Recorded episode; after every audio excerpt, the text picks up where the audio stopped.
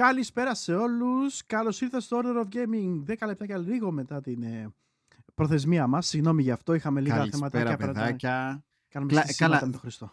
Δεν είναι Order of Gaming χωρίς τεχνικά προβλήματα. Καλησπέρα, καλησπέρα στα παιδάκια. Καλησπέρα. Ε, γεια σας μάλλον σε όσους μας ακούνε από τα ηχητικά μέσα.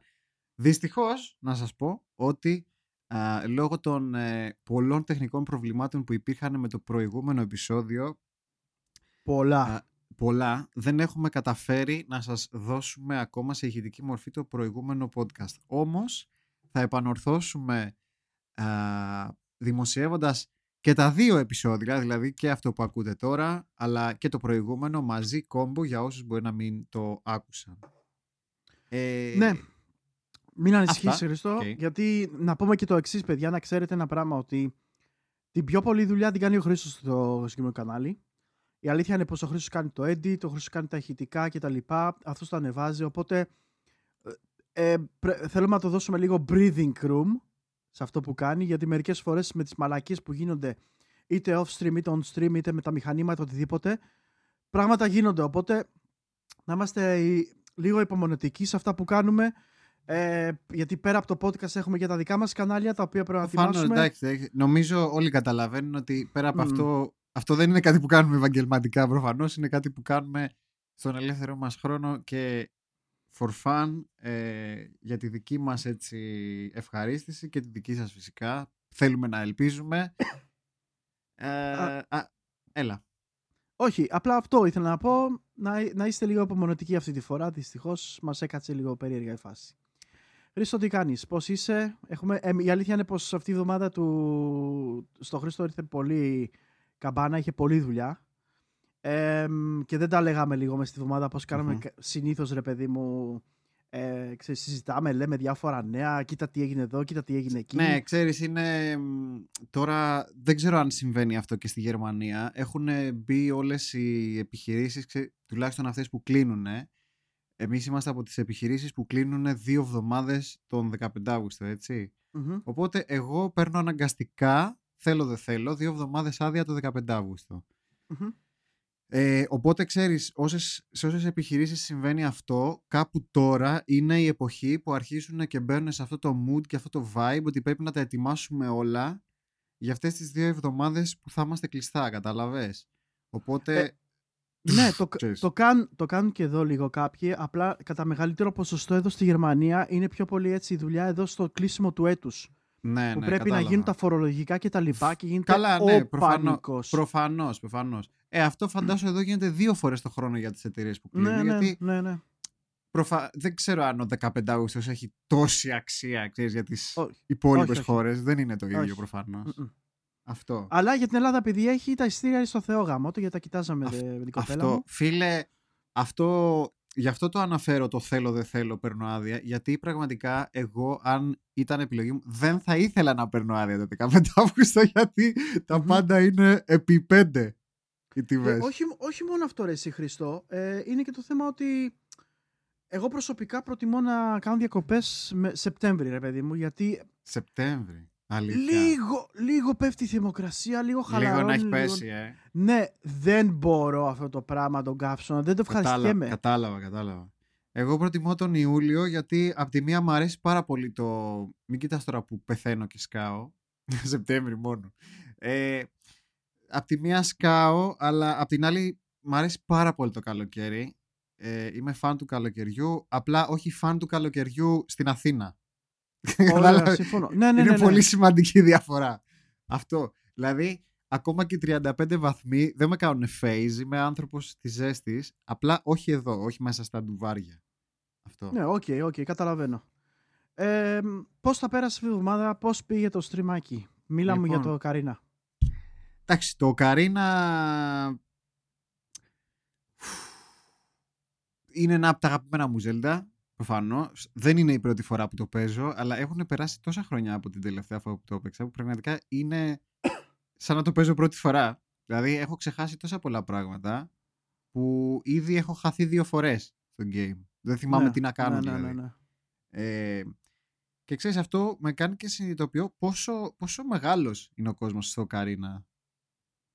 Και Για τα δεδομένα της εποχής. Μερικές φορές κιόλας και λίγο περίπλοκος, έτσι. Δηλαδή, Ναι, ναι, ναι. ναι. αν σκεφτείς ότι πρέπει... Καλά, που να πιάσω και το Ματζόρα, που είναι ακόμα χειρότερο, ενώ είναι ο κόσμος μικρότερος σε διάσταση, έτσι, σε μέγεθος, ε, το παιχνίδι είναι πάρα πολύ περίπλοκο. Πιο dense, ας το πούμε που λέμε. Πιο, Ναι, πιο πυκνό. συμπυκνο- πιο συ- ναι, ναι, μπράβο, πιο μπράβο, πιο, πυ- συμπυκνωμένο. πιο πυκνό και τέτοια. Οπότε κάποια πράγματα πρέπει να γίνονται, ξέρεις, με συγκεκριμένο τρόπο Ναι. και τα λοιπά. Δηλαδή, Μμ. α, γι, αυτό, γι' αυτό το Ματζόρα μου αρέσει πάρα πάρα πολύ. Με, το ξεχώρισα λίγο παραπάνω από το Καρίνα. Ενώ το Καρίνα ήταν το πρώτο έτσι, 3D το οποίο μου κάνει μεγάλη εντύπωση. Αλλά να σου πω τι είδα ρε φίλε. Είδα ότι όταν έπαιζες, γιατί εγώ έχω, εγώ μια εικόνα στο κεφάλι μου για το Καρίνα of Time ρε παιδί μου ε, την οποία είχα όταν έπαιζα στο Nintendo 64. Εσύ και εγώ ξέρουμε τις δυνατότητές του, ξέρουμε πώς φαίνεται, ξέρεις πώς ήταν. Ε, Βέβαια. ξέρουμε τα drawbacks, τα προβλήματα, τα ε, μειονεκτήματα που είχε και τα λοιπά. Παίζεις εσύ λοιπόν την έκδοση του 3DS, φίλε, και έχω μείνει, πα... έχω μείνει μαλάκας. ναι, έχει, είναι, είναι πολύ διαφορετικό ρε. ναι, έχει πολλά, πολλά improvements σε σχέση με την έκδοση του Nintendo 64 παρόλο που η εταιρεία που έκανε τη μεταφορά, που έκανε το port, έχει χρησιμοποιήσει τον, επι- τον original πηγαίο κώδικα του Ocarina. Δηλαδή, λέει, υπάρχουν ακόμα και τα original bugs. Δουλεύουν, λέει. Okay. Και το θυμάμαι γιατί γέλαγα. Έχουνε- το έχουν κρατήσει unfixed. Όπως ήταν. Γιατί, Άρα, άρα έχει να Κα- κάνει δουλειά με πιο πολύ με τα textures.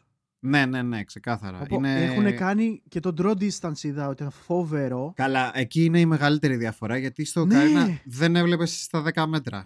Αυτό. Και μεταξύ το, εγώ το είχα συνηθίσει προσωπικά γιατί τα περισσότερα, πολλά πολλά έτσι, ε, να το πούμε, ε, απαιτητικά παιχνίδια του Nintendo 64. Όλα. Τι, Ναι, ε, είχαν όλα. το fog, το fog of war που λένε. Ε, πώς ήταν το, οποίο- Turok που έπαιζες, Τούρο άλλο από εκεί. το Turok που πάλι δεν έβλεπες στα 5 Μμμ. μέτρα. Ακριβώς. Αυτά, ναι, ναι. Ε, και ήταν αυτό το limited στο οποίο επειδή το έχω συνδυάσει τόσο στενά με το Nintendo 64 και τα παιχνίδια του, ε, δεν το είδα ποτέ σαν μειονέκτημα. Καταλαβες. Και Κατάλαβα. Βλέπω, ναι. βλέπω τώρα μαλάκα, παίζει στο Καρίνα και βλέπω ένα κόσμο τεράστιο. Και γι' αυτό σου είπα, όταν έρθει η ώρα για το Majora's Mask, θα κανονίσουμε να το φτιάξουμε, να κάτσουμε και να παίξω Να το δεις Majora το του, την 3DS, έκδοση ναι. του, του 3DS. Ναι. Αξίζει, αξίζει. Ωραία. Αξίζει. Λοιπόν, Λοιπόν. ε, θα μας πεις εσύ Ε, όμως. Γιατί Εγώ ζω, ζω εσύ, έναν ξεκι- έρωτα. εσύ ξεκίνησες, ε, εγώ ξεκίνησα παλιό game, εσύ ξεκίνησες καινούριο παλιό game. Ναι, εγώ ζω έναν έρωτα τώρα τελευταία, Χρήστο. Είμαι σίγουρος. ε, είχα, είχα φοβηθεί Ναι. λίγο γιατί είχα μπει στο stream σου και μου λες σε κάποια φάση δεν είναι Ναι. καλά τα νέα. Άκουσα αυτό ότι ε, δ- έχουν πει για το χειρισμό, ότι δεν είναι το ίδιο, ότι Ναι. έχουν αλλάξει πάρα πολύ. Και η αλήθεια είναι πως ανησύχησα. Ε, είχα κάνει το παιχνίδι pre-order. By the way, μιλάμε για το Alex Kidd, έτσι, in the Miracle Μμμ. World DX, που είναι ουσιαστικά το remake του Alex Kidd του Master System του πρώτου Ε, Alex Kidd. του στην πρώτου ουσία. Alex Kidd ακριβώς στο Master System, δηλαδή το ε, περίπου 35 ετών παιχνίδι. Αυτό, ναι. Λοιπόν. Για όσους δηλαδή δεν γνωρίζουν τον Αλέξη. Ε, το Alex Kidd ήταν ένα platformer παραδοσιακό, έτσι κλασικό να το πούμε. Ε, που το είχε, ήταν στην ουσία η πρώτη εντός εισαγωγικών μασκότ της Sega πριν τον Sonic. Ναι, πριν γίνει ο Sonic. Δηλαδή τον είχαν ε, περιπολού πριν τον Sonic αλλά για κάποιους λόγους ξέρεις θεωρήθηκε ότι δεν ήταν αρκετά cool ρε παιδί μου. Βασικά, ξέρεις ποιο είναι το θέμα; Θα σου πω κάτι, τι, τι έχω παρατηρήσει. Είδα Ναι. ότι το ο Alex Kidd ε, έχει περάσει και πολλές διαφορετικές μεταμορφώσεις ανά τα χρόνια. Σ, Ναι βέβαια. Αργότερα, αργότερα δηλαδή στο Ma- Mega Drive ε, ήταν πολύ διαφορετικό game. Ναι. Μμμ. Σε αντίθεση με το Sonic, το οποίο άμα το δεις, είχε ένα γνώριμο παράγοντα, τον οποίο ε, ε, είχε σε πολλά είδη παιχνιδιών, δηλαδή το, το Mega Drive ήταν όλα παρόμοια. Οπότε Ναι. δεν ξέφευγε από το normal. Ενώ το Alex Kidd ήταν τελείως η άλλη ιστορία. Αλλάζει πολύ εννοείς από παιχνίδι Ναι. σε παιχνίδι. Ναι, ναι, ναι, οκ. ναι. Και ίσως αυτός ήταν και ο λόγος για τον οποίο δεν ασχολήθηκε τόσο η Sega και είπε ότι ξέρεις κάτι. Επειδή έχει μεγαλύτερη απήχηση στο Sonic, ας κάτσουμε να κοιτάξουμε να κάνουμε το Sonic mascot κτλ. Οπότε αυτό. Αλλά ναι, ας μιλήσω για το παιχνίδι λίγο. Ε, είχα, είχα μπερδευτεί το μεταξύ εγώ. Έλεγα Παρασκευή, Παρασκευή, Παρασκευή, day one, έτσι. Το θέμα είναι Ναι. ότι day one δεν ήταν Παρασκευή, Ναι, ήταν ναι, ναι, Τετάρτη. ναι, ναι. Και εγώ λέω, είχα μείνει μαλάκας γιατί όπου, ε, όπου πήγα να το κάνω pre-order, μου λέγαν Παρασκευή. Οπότε εγώ το συνδυάσα ότι η Παρασκευή είναι day one. Αλλά Παρασκευή ήταν η physical. Ναι, αλλά Παρασκευή Ναι. ήταν η physical έκδοση. Ναι. Λοιπόν, οπότε τι γίνεται τώρα; Ε, δεν μου έρχεται, βλέπω ότι είναι Τετάρτη, κάνω cancel το pre-order, αγοράζω το παιχνίδι με 17 ευρώ στο Steam, έτσι, από 35 που το είχα κάνει pre-order, το αγοράζω στο Steam λοιπόν και κάνω day one το Alex Kidd. Παιδιά, αχ, πιστεύω ότι μπαίνει αυτό μαζί με το Medieval, μαζί με το Spyro, μαζί με το ε, Crash Bandicoot, σε αυτό το καλάθι με τα παιχνίδια, με τα καταπληκτικά remake, remaster που μου κάνει. Remaster, συγγνώμη. Παιδιά, το παιχνίδι, να το πούμε έτσι, ότι ε, on the fly αλλάζει, όπως ας πούμε και με στο Wonder Boy. Δηλαδή αλλάζει τα γραφικά σε καινούρια από τα παλιά. Αυτό το λατρεύω σε όποιο game και να γίνεται. Ναι, είναι και εξαιρετικό. επίσης, επίσης είναι τόσο καλοφτιαγμένο αυτό που είτε παίζεις με το ένα είτε με το άλλο, νιώθεις ελάχιστες διαφορές. Και οι διαφορές είναι μόνο γιατί αλλάζει τόσο πολύ εντόνα το animation. Κατά τα άλλα το παιχνίδι είναι ακριβώς ίδιο, δεν αλλά έχει αλλάξει σταγόνα καθόλου. Τα γραφικά είναι πανέμορφα, πανέμορφα. Και έλεγα κιόλας ε, αστειευόμενος ότι θα ήθελα αυτά τα γραφικά που έχει το Alex Kid DX να βγάζανε ένα Castlevania παιχνίδι ένα, ή το Bloodstain. Το Bloodstain θα το προτιμούσα σε αυτά τα γραφικά, Χριστό. Κατάλαβα τι εννοεί. Εννοείς να, να διατηρηθεί το pixel art. Ναι, αλλά αυτό Δηλαδή, τι γίνεται; Κάποιοι το συνδυάζουν το pixel art ως παλιά μορφή ε, 2D platforming και development. Το θέμα είναι ότι αυτοί κάναν τόσο complex animation ναι. που φαίνεται το παιχνίδι, ενώ είναι 2D, Πολύ φαίνεται μοντέρνο. τόσο πολύ... όμορφο, ναι. Ναι. Ε, οπότε λέω μαλάκα, ορίστε, να παράδειγμα, να σας δείξει ότι ακόμα και τα 2D pixelated γραφικά, έτσι, είναι καταπληκτικά. Που το έχει αποδείξει ακόμα και το The Messenger, ε, Cyber Shadow που έπαιξα, ε, που Το, το κρατάνε Alex Kidd νομίζω ακόμα περισσότερο γιατί ακόμα περισσότερο, ναι, ναι. έχουν, έχουν βάλει και άμα παρατηρήσετε σε βιντεάκια του Alex Kidd and the Miracle World DX ε, έχουν βάλει και εφέ τα οποία δεν υπάρχουν παραδοσιακά σε 2D παιχνίδια. Έχουν βάλει τις ακτίνες του ήλιου άμα είδα, Ναι, έχει, ναι, ναι, ναι, έχει shading δηλαδή πάνω, πάνω του χαρακτήρας έχει shading, έχει, ε, το φω, έχει φως κανονικά το οποίο δεν Μμμ. συμβαίνει κανονικά σε 2D οπότε του δίνει μια πολύ πιο μοντέρνα ε, πολύ πιο μοντέρνο twist. Θυμίζει, θυμίζει λίγο στο τρόπο το animation με το τέτοιο. Πες το, με το Blasphemous. Και το Blasphemous ήταν πολύ detail pixelated ε, animation. Το Curse of the Ε, Moon. Όχι. Αν είναι το Curse of the Moon έτσι. Το Curse of the Moon, το Curse of the Moon κρατάει τα standards των 8-bit ε, Ναι. παιχνιδιών ε, και ουσιαστικά προ, με πρόκειται πιο για ένα- λεπτομέρεια. Μπράβο, ναι. Οπότε ουσιαστικά αν το πάρεις, το πρώτο part του, ε, το πρώτο part του The Messenger είναι 8-bit. Ναι. Και ουσιαστικά αργότερα στο παιχνίδι μετα, μετατρέπεται σε 16-bit. Οπότε, οπότε σε αυτό το θέμα είναι πιο πολύ 8-bit παιχνίδι. Το Alex Kidd όμως ουσιαστικά φέρνει το παιχνίδι πέρα ε, 32-bit άνετα, ας το πούμε έτσι να καταλάβετε. Ε, πιστεύω ότι αυτό ίσως θα ήταν και ένα παιχνίδι το οποίο άμα, μπορούσαμε να είχαμε δει και στο Saturn, ανετότατα. Ε, Ε, κάτι τέτοιο εννοείς, ε. ναι, ναι, ισχύει, ναι, ναι, ναι. ισχύει, ναι, ναι, ναι. το, Sa- το Saturn ε, ήταν μανούλας σε αυτά. Πολύ δυνατή 2D console, το έχουμε ξανασχολιάσει δηλαδή. Αχ, ανυπομονώ να πάρω το Saturn στη συλλογή μου. αλήθεια Αφού σου είπες λέω. Blasphemous, το έπιασα τι θες. Πάντως, ναι, θέλω να πω ότι, παιδιά, αν, αν απορούσατε, αν είχα την ερώτηση αν το παιχνίδι βγήκε καλό, αν το παιχνίδι αξίζει, hands down σας λέω, παιδιά, πηγαίνετε πάρτε το. Δεν θα μετανιώσετε. Έχει full fun part και το, αστεί, το ωραίο ποιο είναι, τερματίζοντα το παιχνίδι, ξεκλειδώνει στην κλασική όπως ήταν η έκδοση του Master System. Ε, Με το εννοείς intro τα πάντα. ο- όχι αυτό που αλλάζεις. Όχι. Ε, Γιατί κοιτάξτε να δείτε. 4 το... προς 3 και τέτοια, έτσι. Ακριβώς. ναι, ε, έχει Ναι, και columns και τα λοιπά, δηλαδή Ναι, μαύρες ναι, columns ναι. στα πλάγια.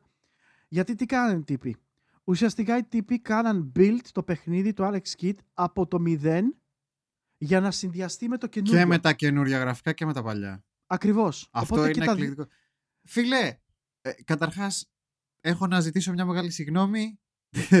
πρώτον σε σένα και Τι; δεύτερον στους developers γιατί όπως είπες μπήκες στο stream μου και, σου Α, είπας, που ναι. και σου είπα Σεμ θα σε στεναχωρήσω αλλά διάβασα ότι είναι για το ψηλό για το μπούτσο το game και όντως, άμα δείτε τα ε, τα reviews, τις αξιολογήσεις, του- τις κριτικές για το Alex Kidd and the Miracle World DX θα δείτε ότι δεν είναι καλές. Παίζουν δηλαδή κάτι πεντάρια, κάτι εξάρια και λέω, οχ, λέω μαλακία Ωραία. παίχτηκε, Μμμ. του λέω «Α, άντε να του το πω, να μην του το πω και του το, κάνω το λάθος και του το λέω. Και με επηρέασα και εμένα αυτό και θέλω απλά να το φέρουμε αυτό σαν παράδειγμα, φέρνοντας εμένα σαν κακό παράδειγμα, έτσι. Ότι ε, υπάρχουν πάρα πολλές φορές που διαβάζουμε πράγματα και μας επηρεάζουν, ακόμα και ανθρώπους σαν και εμάς που υποτίθεται πως ξέρουμε κάτι παραπάνω ε, και σε επηρεάζει ένα color review. Έτσι. Ε, Αυτό είναι μεγάλο λάθος. Πόσο μάλλον όταν διαβάζεις ε, ε, μία αξιολόγηση, μία κριτική για κάτι που μέχρι τότε σου άρεσε. Εγώ θα πω μόνο ότι τα Δηλαδή, reviews θα- που διάβασες κατά πάσα Δοκίμασε το πιθανότητα- πρώτα Αυτό. Ναι, ναι, ναι. και μετά κρίνε. Δηλαδή, έστω βρες, θες να βρεις ένα demo, ε, θες να δεις κάνα βιντεάκι με gameplay, ε, θες ακόμα και να... Εντάξει, τώρα δεν μπορώ να το πω, αλλά καταλαβαίνετε. Θες να βρεις άλλους τρόπους να το δοκιμάσεις και μετά να το αγοράσεις. Τε, μέσα. Αλλά δοκίμασε το πρώτα, άμα σου φαινόταν ότι σου άρεσε, και μετά Να σου πω κάτι, ρε Χρήστο. Ε, Το παιχνίδι είχε demo τις τρεις πρώτες πίστες. Α, είχε demo. Ωραία. Άμα έχει demo το παιχνίδι. Επειδή δεν έχουν demo όλα τα παιχνίδια. Μμ. Οκ. Αλλά Εγώ με, βα- ευτυχώς, με βάση, ε, πρώτον, με βάση αυτό το demo το κάναν μάλλον. Και δεν σου α- κατά, Ναι, κατά δεύτερον, με βάση τις κριτικές που μου είπες και μου τις περιγράψεις όπως τις γράψανε, ναι. ε, είναι, παι- είναι άνθρωποι οι οποίοι δεν είχαν παίξει το αρχικό Alex Kidd. Ξεκάθαρα. ναι. Δεν είχαν ιδέα που εγώ ας πούμε που είμαι και fan και είχα τερματίσει και on stream και off stream στην original console εδώ πάνω που έχω ε, το Alex Kidd όταν, όταν την πήρα πρόσφατα ε, και μπορώ να σου πω ότι με το που μπήκα στην πρώτη πίστα με, το, χαρακ- με τη χαρακτηριστική μουσικούλα και παίζοντας το, τα πρώτα screens του παιχνιδιού κατάλαβα πως το παιχνίδι ένα προς ένα ρε.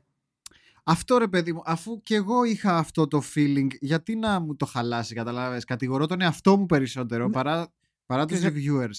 Και αυτό που Κατάλαβα λέει ο πως το Χάρης, λες ρε, ναι. Λέει πρέπει να λαμβάνεις υπόψη ποιος το κάνει το review και τι κριτήρια έχει. Δεν μπορείς να ξέρεις εσύ τον κάθε reviewer, αλλά πραγματικά αυτό που λέει ο Σέμπ ισχύει πραγματικά πρέπει να έχουν βα- το Alex Kidd ρε παιδιά, ακόμα και σε site όπως το Nintendo Life ας πούμε, που υποτίθεται ότι είναι άνθρωποι που έχουν παίξει και κάτι πιο retro, ας το πούμε. Ρε μαλάκα, πραγματικά δε, είναι σαν να μην το έχουν πιάσει ποτέ στα χέρια τους το Alex Kidd.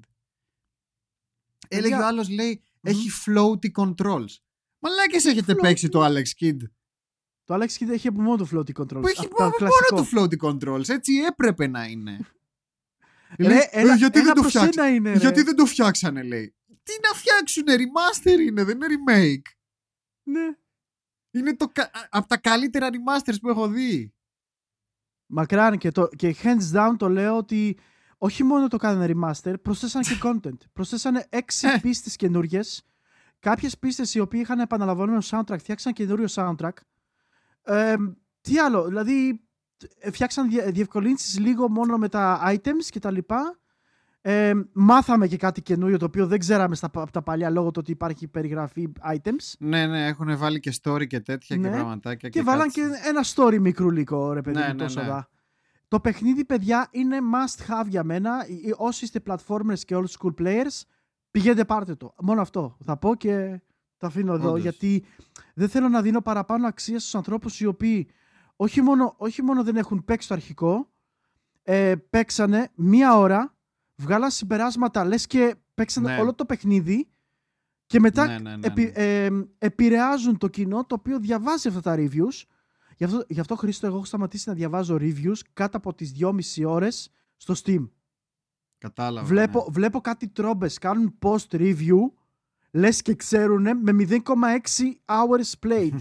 Τι είναι αυτό ρε μαλάκα; Εν τω μεταξύ, λέει τώρα ο Πρέντι, απλά τώρα πια κάνει review ακόμα και το Fortnite Boy 2019. Ναι, να σου πω κάτι. Δεν μας ενδιαφέρει τι γράφει ο Fortnite Boy 2019. Εμείς λέμε για τα μεγάλα outlets, έτσι. Αυτά τα γράφουν μεγάλα site. Τα γράφουν τα IGN, τα GameSpot. Τώρα μην αναφέρουμε, έτσι. Μεγάλα ξένα site που έχουν προσλάβει κάποιους reviewers, έτσι. Δεν ξέρω αν γνωρίζετε γενικότερα πώς γίνονται τα reviews. Ε, δεν είναι, όταν είσαι ε, κριτικός για οτιδήποτε, έτσι, είτε βίντεο και... Μπορεί να μας το επιβεβαιώσει και ο Taffy Tout Films δεν ξέ... που το έκανε αυτό σαν δουλειά, mm-hmm. όσο γνωρίζω. Ε, δεν είναι πάντα ότι θα σου βάλουν να κάνεις κριτική σε κάτι που γουστάρεις. Κατάλαβες. Είναι δουλειά. Δηλαδή, κάποια στιγμή θα πρέπει να κάνεις κριτική σε κάτι που δεν είναι του είδους σου ή, ή δεν είναι του στυλ σου. Και δεν φταίς εσύ σαν εργαζόμενος, έτσι. Δεν φταίς εσύ που σε έβαλαν ε, ως μη αρμόδιο, να το πω έτσι, να κριτικάρεις κάτι που δεν είναι για σένα και δεν μπορείς να το κριτικάρεις αρνητικά; Αυτό θέλω να πω. Είναι θέμα ξεκάθαρα της, ε, του, του management, του όποιος είναι τέλος πάντων που... Δηλαδή πρέπει...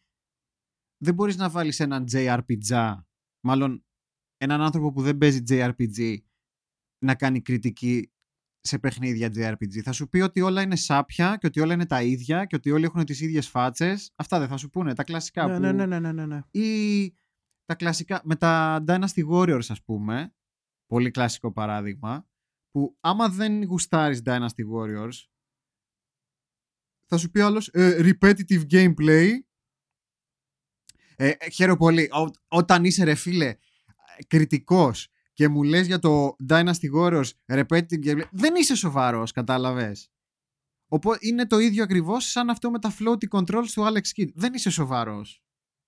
Όταν γνώμη, το λες αυτό. γνώμη μου είναι, ειδικά αυτά τα site τα μεγάλα, θα πρέπει να έχουν κριτικούς για κάθε είδους παιχνιδιών, που πράγμα μπορεί να έχουν, αλλά μερικές φορές μπορεί λόγω χρόνου, λόγω πίεσης χρόνου ή λόγω του ότι ο τίτλος δεν είναι τόσο σημαντικός για αυτούς, μπορεί να τα δίνουν σε άτομα με, με, με λιγότερη εμπειρία στο συγκεκριμένο κομμάτι ναι. παιχνιδιών. Με αποτέλεσμα να γίνεται αυτό που έγινε, έτσι. Που βλέπουμε κριτικές και βλέπουμε κάποιον ο οποίος το έχει ζήσει από μωρό παιδί κυριολεκτικά το παιχνίδι και μόνο μόνο που το έπαιξε, τα πρώτα λεπτά του παιχνιδιού ενθουσιάστηκε για το παιχνίδι ένα προς ναι. ένα. Λοιπόν, οπότε όπως λες και εσύ, δεν, δεν κοιτάμε λίγο τους ε, συγκεκριμένους κριτικούς. Ε, σας λέω εγώ που το έπαιξα, ε, εγώ που το ένιωσα, το τερμάτισα δύο φορές by the way on stream. Το ναι. τερμάτισα με το ε, remaster mode και το old school mode. Ε, και μπορώ να σου πω με τα με hands down πραγματικά πρόκειται για ένα καταπληκτικό δείγμα remaster παιχνιδιού ρε. Πηγαίνετε πάρτε το. Κάτι καλό είναι αυτός, πηγαίνετε πάρτε το. Um, σχολιάζει ο Πρέντι. Για να είσαι σωστός δεν βάζεις και αυτόν που το γουστάρει full. Πρέπει να είσαι όσο γίνεται αντικειμενικός. Κοίταξε. Ναι, θα σου... Πρέπει να ναι, βρει κάποιον, μάλλον γενικότερα όταν προσλαμβάνεις ανθρώπους ε, που θα γράφουν κριτικές, ακόμα και αν είναι fanboys, πρέπει να έχεις δει ότι έχουν όσο γίνεται αντικειμενική άποψη. Να σου φέρω ένα παράδειγμα. Ας πούμε, εμένα η σειρά Pokemon μου αρέσει πάρα πολύ. Αλλά είμαι πάρα πολύ αυστηρός μαζί της. Κατάλαβε. Δηλαδή, ε, το ξέρει και ο Σεμπάστιαν. Ε, Τόσο σκατό στα Pokemon, δε, νομίζω δεν έχω ρίξει σε κανένα άλλο franchise τόσο σκατό. Είναι όμως μια σειρά που μου αρέσει πάρα πολύ. Κατάλαβες. Δηλαδή, δεν φέρνω τον εαυτό μου σαν ε, παράδειγμα προς μίμηση για όλους, ξέρω εγώ. Απλά σου λέω ένα παράδειγμα ότι, να, και εγώ γουστάρω Pokemon, ε, και εγώ γουστάρω, ας πούμε, τα παλιά, τα Sonic, αλλά θα, θα έρθουμε και στο Sonic κάποια στιγμή, σήμερα Ε, αλλά δεν μπορώ ας πούμε να μην κράξω το τελευταίο το Sonic που έβγαλαν, καταλάβες, που ντυνώσουν αλεπουδίτσα και τέτοια που τα βγάζαν για τα fairies. λοιπόν, αυτό, ναι, δηλαδή, κατάλαβε που έφτιαχνες δικό σου χαρακτήρα. Άσε ναι. μην επεκταθούμε στα fairies. ναι, ναι, ναι, μην αυτό, ναι. Ε, ξέρεις ποιο είναι το θέμα ρε εσύ, ότι εγώ πιστεύω ότι σίγουρα αυτός που αγαπάει το παιχνίδι περισσότερο θα είναι και ο μεγαλύτερος κριτικός του. Δηλαδή, δώσ, άμα βγει καινούριο Castlevania, να ξέρετε, παιδιά, θα είμαι ο πρώτος που θα σας πω ότι αν ήταν ναι. καλό ή αν δεν ήταν ναι, καλό. Δηλαδή... Όσο και αν το αγαπάω. Αυτό. Γιατί πολύ απλά, εγώ θέλω. Θε, ε, επειδή αγαπάω τη σειρά και έχω παίξει τα περισσότερα παιχνίδια της σειράς, ναι. ε, πιστεύω ότι υπάρχει κάποιο συγκεκριμένο πράγμα που πρέπει να φτιάξεις για αυτή τη σειρά. Mm-hmm. Πρέπει να ακολουθείς συγκεκριμένα μονοπάτια, να το πούμε έτσι, στο design Έτσι είναι. Οπότε αν θα τα παραλείψουν ή θα τα αλλάξουν με τρόπο που να χαλάει την, την ταυτότητα του παιχνιδιού, εγώ σαν φαν θα με πειράξει. Οπότε εγώ θα το πω. Αλλά, όπως έχω πει, ξαναναφερόμαστε στο Last of Us, έτσι, που δεν είμαι φαν του σεναρίου όπως εξελίχθηκε στο παιχνίδι, δεν θα πω σε καμία των περιπτώσεων ότι το παιχνίδι είναι χάλια για τον Α γιατί δεν μου αρέσει με το σενάριο. Αυτό, αυτό είναι το η παιχνίδι είναι τεχνολογικό καταλάβες. επίτευγμα. Το έχουμε Α- ξαναναφέρει. Αυτό είναι η αντικειμενικότητα. Να μπορείς να πεις ότι ξέρεις τι, αυτό και αυτό εγώ μπορεί να μην το γούσταρα, αλλά δεν μπορώ να μην πω ότι είναι αριστούργημα σε αυτό και σε αυτό τουλάχιστον Μμμ. αντικειμενικά. Ξέρεις, Δηλαδή, Οπότε, οπότε εγώ μο- το, στο μόνο που διαφωνώ είναι με το story. π- Όλα τα άλλα παιδιά, εγώ πιστεύω story πραγματικά όμως- είναι από τα καλύτερα παιχνίδια του PlayStation 4. το μακράν. story είναι υποκειμενικό. Ναι, και αυτό είναι Άλλοι το υποκειμενικό, ακριβώς. λάτρεψαν. Μμμ, ακριβώς. Δηλαδή κα, καταλαβαίνεις τι εννοώ. Αυτά. Ε, αυτά. Αυτά. Γενικότερα είναι, ή- ήταν, είναι και θα είναι τεράστιο θέμα αυτό με τα reviews στη, βιο, στη βιομηχανια Μμμ. του gaming. Εντάξει και με τα πληρωμένα reviews, εντάξει άλλο θέμα αυτό, αλλά Είδες και με το Ratchet τι έγινε; όχι. Ήταν λίγο ανάμεκτες οι, τα reviews. Ε, εννοείται το IGN έριξε το 9. Ε, το θέμα είναι ότι Ναι. άλλα channels του δώσανε 7 και τέτοια. Του και όλοι Ratchet. λένε. Ναι, βέβαια. Ε, μ, όλοι, όλοι είπαν ρε μαλάκα πώς γίνεται ρε φίλε γιατί είναι παιχνιδάρα και αυτά ξέρεις το πούσο το πούσαρε η Sony αλλά αν, αν δεις αναλυτικά reviews σχετικά με αυτό που κάνανε και το πώς λειτουργούν τα portals αυτά που έχει το παιχνίδι μέσα Ναι. ε, συν το story, πέρα το gameplay που είναι φοβερό solid, είναι Insomniac, εντάξει. Ναι. Ε, έχει τα λεπτοματάκια του. Έχει τα λεπτοματάκια του, ε, έχει κάποιες ελλείψεις, κάποιος αλλιώς το φανταζόμασταν, κάποιος άλλος μας ήρθε και, με βάση, και με βάση αυτό το παιχνίδι ας πούμε δεν αξίζει 9 ακριβώς, Α, πες άκου ότι είναι τώρα. 7,5-8. Άκου τώρα τι γίνεται. Υπάρχουν δύο, πλε... δύο frontiers σε αυτό το θέμα με τη βαθμολογία. Η βαθμολογία είναι, εντάξει, είναι πολύ σημαντικό ε, θέμα πάλι και αυτό στην gaming βιομηχανία γιατί ε, πρώτον πάρα πολλοί άνθρωποι έχουν μεγάλο θέμα στο να βαθμολογήσουν κάτι αντικειμενικά. Δηλαδή ε, τι σημαίνει για σένα το 7 στα 10. Το 7 στα, για μένα στο 7 στα 10 σημαίνει πως είναι ένα πολύ καλό παιχνίδι, πάρα πολύ καλό παιχνίδι. Ακούτε πώς, ξε- ακού- ακούτε πώς ξεκινάει ο Σεμπάστιαν, έτσι. Ένα πολύ καλό παιχνίδι. Για άλλους το 7 είναι σκουπίδι. Ναι. Αυτό, Αυτό- αυτό, δεν το κατάλαβα ποτέ. Γιατί Αυτό. εγώ θεωρώ, δηλαδή το 6 και κάτω, το, ότι πάει προς το μέτριο. Ναι. Στο 5 είναι το μέτριο. Κάτω Μα- από το 5 εκεί αρχίζει και υπάρχουν προβλήματα. Μα η κλίμακα αυτό λέει. Υποτίθεται ότι το 5 είναι η μέση. Αλλά έχουμε κάνει έτσι στο μυαλό μας ε, και θα, θα σας φέρω και ένα παράδειγμα. Δεν ξέρω πόσοι το προλάβατε. Ε, θυμάστε το παλιό το YouTube που αντί για thumbs up, Αστέρια. thumbs down είχε αστεράκια; Μμμ. Ωραία, μπράβο. Που είχε πέντε αστεράκια. Κάποια στιγμή βγήκε η Google και λέει: Λοιπόν, τα αστεράκια θα τα βγάλουμε. Ξέρετε, γιατί... τότε φυσικά κάνανε φασαρία οι χρήστες, έτσι. Γιατί Ναι, μας ναι. βγάζετε τα αστεράκια και τέτοια. Και ξέρεις τι είπε η Google; Λέει. Ε, καλησπέρα, Εσάντερ. Λοιπόν, είπε: Σας βγάζουμε τα αστεράκια γιατί δεν μπορείτε να κρίνετε αντικειμενικά. Λέει, μπαίνετε σε κάθε βίντεο και βάζετε είτε ένα αστεράκι είτε πέντε. Καταλαβες. Ναι. Οπότε λέει, άμα είναι να βάζετε μόνο άσους και πεντάρια, θα σας βάλουμε like και dislike και τέλος. Οπότε Μμμ. αυτό συμβαίνει και στην gaming βιομηχανία. Δηλαδή παίζει το 3 και το 9. Ας πούμε, δηλαδή το κακό το gay, το πολύ κακό το gay, που μπορεί να μην είναι και 3 έτσι, μπορεί να είναι και, 5, ε, μπορεί να είναι και 7, ας πούμε. Μμμ. Κακό, το κακό παιχνίδι το 7. Και το 9 και το 10 είναι... Αλλά ο κάθε άνθρωπος το αντιλαμβάνεται πολύ διαφορετικά αυτό. Ξέ, ξέρεις όμως γιατί ενόχλησε αυτό με, το, με τη βαθμολόγηση στο Ratchet; Γιατί ήταν παιχνίδι Sony. Ήταν ναι, παιχνίδι το PlayStation. καταλαβαίνω, ναι, το Οπότε- καταλαβαίνω. Οπότε δεν είναι δυνατόν να βγαίνει Και- το Ratchet Clank, το κατάλαβα. μεγάλο παιχνίδι του PlayStation 5 και να Ναι. μην είναι το 9 ή του 10. Και να μην είναι το 9 του 10. Ρε φίλε, να σου πω κάτι. Αν το δούμε ε, με την άποψη που λέγαμε πριν, μπορεί και να είναι του 7. Μπορεί και να είναι του 7. Απλά δεν μπορεί να το δεχθεί ο άλλος γιατί δεν καταλαβαίνει τι σημαίνει 7. Επίσης, πάρα πολύ κριτικοί δεν μπορούν να κρίνουν αντικειμενικά πόσο πρέπει να κόψουν ανάλογα με το τι συμβαίνει λάθος στο game.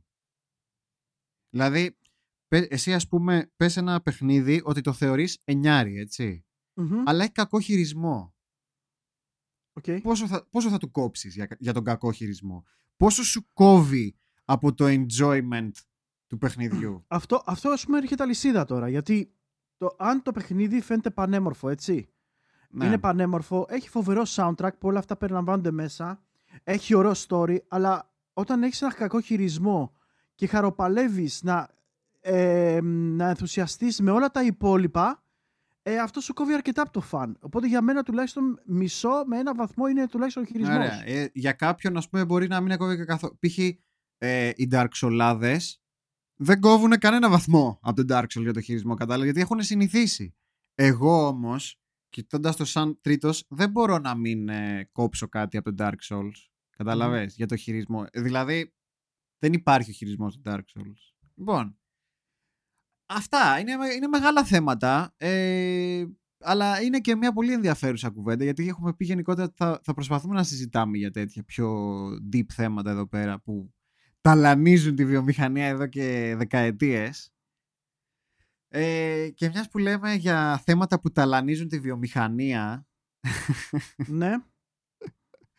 λοιπόν, ε, φαντάζομαι όλοι θα έχετε δει ένα θέμα που έχει προκύψει ε, με κάποιες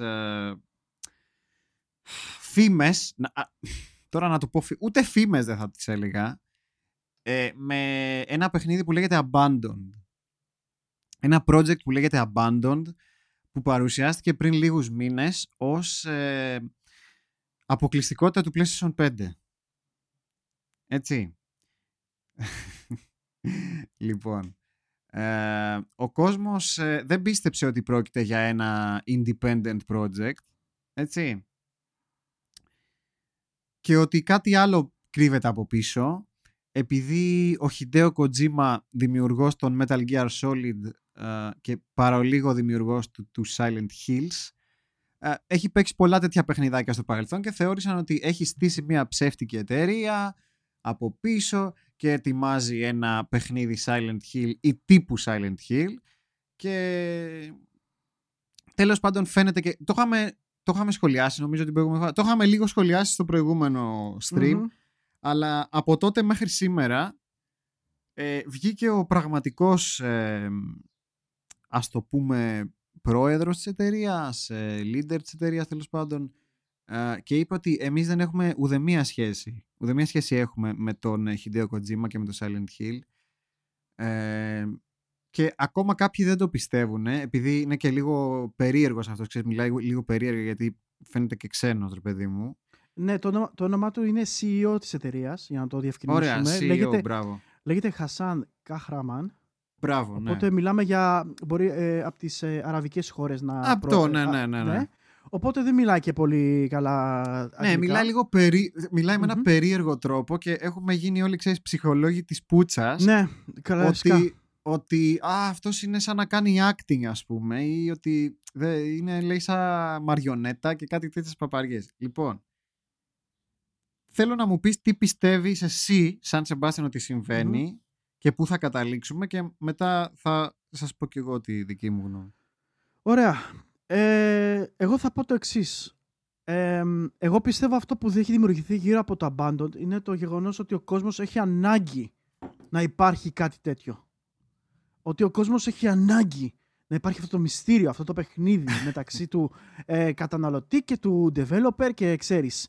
Ναι. Και το είδος του promotion γιατί στα μάτια τους ο Κοτζίμα είναι ο απόλυτος θεός. Που εννοείται, ξέρεις και εγώ ρε παιδί μου από τη μεριά μου ότι θεωρώ ότι ο Χάιντε Κοτζίμα είναι από τους μεγαλύτερους δημιουργούς παιχνιδιών τα τελευταία, τις τελευταίες δεκαετίες. Φυσικά. Ε, πραγματικά το μυαλό του είναι ε, σε άλλη κλίμακα, αλλά αυτό δεν το κάνει θεό. Ε, όπως είδαμε ξεκάθαρα ότι το vision του ίσως μερικές φορές να είναι πολύ διαφορετικό από αυτό που περιμένουμε. A.K.A. Death Stranding. Το Death Stranding, ναι. Αλλά Λοιπόν, περίμεναν, άλλα έγιναν. αυτό. Σε κάποιους άρεσε, σε κάποιους δεν άρεσε. Ακριβώς. Οπότε λοιπόν, εγώ έρχομαι τώρα στη τέτοια ότι βγάζουν λοιπόν. Παίζει να ξεκίνησε μια λυσίδα τύπου Ασκάνα Reddit και αυτά που λένε τις μαλακίες τους. Και ξεκινάει η αλυσίδα Ναι. και ξεκινάνε τα φούμαρα. Ναι. Όταν το ένα φούμαρο καλύπτει το άλλο, αρχίζουν οι μαλακίες. Οι μαλακίες μας φτάσαν εδώ. Φουμάρ Ότι ο Hideo κόμπο. Kojima- Ρε φίλε, είναι, για μένα αυτά είναι αλήθεια πράγματα. Οκ, έχει, φα- έχει τη φάση του κτλ. Ναι. Αλλά όταν ξεφεύγει από τη φάση του και ξεφεύγει από, το, από την πλάκα που ξεκίνησε τέτοιο. Ναι, και αρχίζει να δηλαδή γίνεται λίγο πιο σοβαρό. όταν φτάνουμε στο σημείο να στέλνουν σε αυτόν τον τύπο το Χασάν ε, ε, απειλές για τη ζωή του και για τους developers του Abandon έχουμε ξεφύγει τελείως, έχουμε εκτροχιαστεί τελείως. Γι' αυτό το λόγο εγώ, ας πούμε, αυτές τις καταστάσεις δεν τις, δεν τις υποστηρίζω. Και Ωραία. πραγματικά όσοι τις, όσοι τις πιστεύετε καλά τις κάνετε, have fun, αλλά αυτά, τα, αυτά, τα- αυτά είναι τελείως ηλίθια πράγματα. Ωραία. Ε, και μένουν, ε, θα είναι rumors και τα λοιπά και βλέπετε κιόλας. Βγήκε ο άνθρωπος είπε δεν ισχύει αυτό που λέτε ότι δεν έχουμε καμία σχέση με το Hideo Kojima και ακόμα λέμε ε, με λέτε ψέματα. Ναι, ναι. Ε, θα παίξω όμως λίγο για το δικηγόρο του διαβόλου, γιατί σας Go είπα ahead, ότι ναι. θα- θέλω να σας πω και τη δική μου γνώμη. Ε, και νομίζω όλο και, περι- το βλέπουμε και, σ- όλο και σε περισσότερους να το πιστεύουν.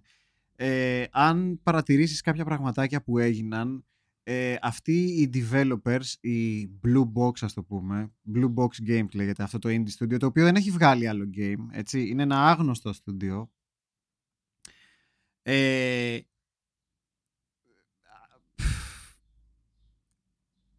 θε- ε, λίγο έπαιξε με αυτό. Καταλαβαίνεις τι εννοώ; Δηλαδή, τώρα επίτηδες, κατά λάθος, Εγώ τι θα έπαιξαν, λι- έκανα, εγώ τι θα Αυτό, έκανα ρε, δηλαδή- εσύ, Χρήστο. Πες, πες, πες, συγγνώμη που σε διακόπτω κιόλας. έπαιξαν Γιατί- λίγο με αυτό. Δηλαδή, τώρα αυτή τη στιγμή όλα τα μάτια είναι πάνω τους και νομίζω ο κάθε indie developer θα το ήθελε αυτό. Απλά θα είναι πάρα πολύ κακό όταν τελικά δεν θα, το project θα αποκαλυφθεί ότι δεν έχει καμία, πραγματικά ξέρεις, όταν θα δούνε το game, όταν τελικά δεν θα έχει καμία σχέση με αυτό και μπορεί να είναι και ένα κακό game, ας το πούμε, ή ένα μέτριο game, εκεί θα τους κάνει πάρα πολύ κακό. Δηλαδή, εκεί μπορεί να καταστρέψουν και το στούντιό τους, να το πω έτσι. Είναι... Να σου πω κάτι. Πες. Ε, εγώ με τις άποψεις τώρα αυτή τη στιγμή έχει δημιουργηθεί ένα κλίμα γύρω από το Abandoned. Ε, όπως λες και εσύ, μπορεί να είναι μέτριο, μπορεί να είναι κακό, μπορεί να είναι και ένα πολύ καλό παιχνίδι. Ε, το θέμα είναι τώρα πρέπει να μπουν και να κάνουν το marketing τους σωστά. Να εκμεταλλευτούν αυτό το hype που έχει γίνει- δημιουργηθεί, που έχουν δημιουργήσει οι ίδιοι gamers πάλι. Ναι. Γιατί δεν το δημιουργήσει κανένας άλλος και τους μαμάς τους ηλίθιους. Αυτούς που γράφουν και τις λένε στις μαλάκιε. Όπως κάνατε hype μαλάκα το No Man's Sky. Όπως κάνατε hype το Cyberpunk. ναι, ναι. Όπως Ναι, κάνατε ναι, ναι. hype και ένα καλό παιχνίδι και βγήκαν πατάτες. Δεν τα γευτείτε. Να σου Αλλά- πω κάτι. Το No Man's αν- Sky είναι ένα πάρα πολύ καλό παράδειγμα ε, για, να, για να δώσουμε και μια απάντηση σε κάποια πράγματα που λέγονται. Και το No Man's Sky από ανύπαρκτους ήταν. Και Μμμ. θυμάσαι τι υποστήριξη είχε από τη Sony. Σαν να ήταν όχι AAA, ε, Quad A. Συνέχισε. Ε, αλλά τι γίνεται. Α πούμε το, πάλι το- για το No Man's Sky να πούμε. Ο, Ναι. Ο τέτοιος Mark τότε. Mark, νομίζω το λέγανε. Δεν θυμάμαι τώρα τη Halo Games. Ε, Καβάλισε αυτό το hype. Και ναι, αυτό. στηρίχθηκε αυτό, πάνω του. αυτό Δημιούργησε και άλλο καταλάβες. hype με λέγοντας Ναι. αυτά τα πράγματα.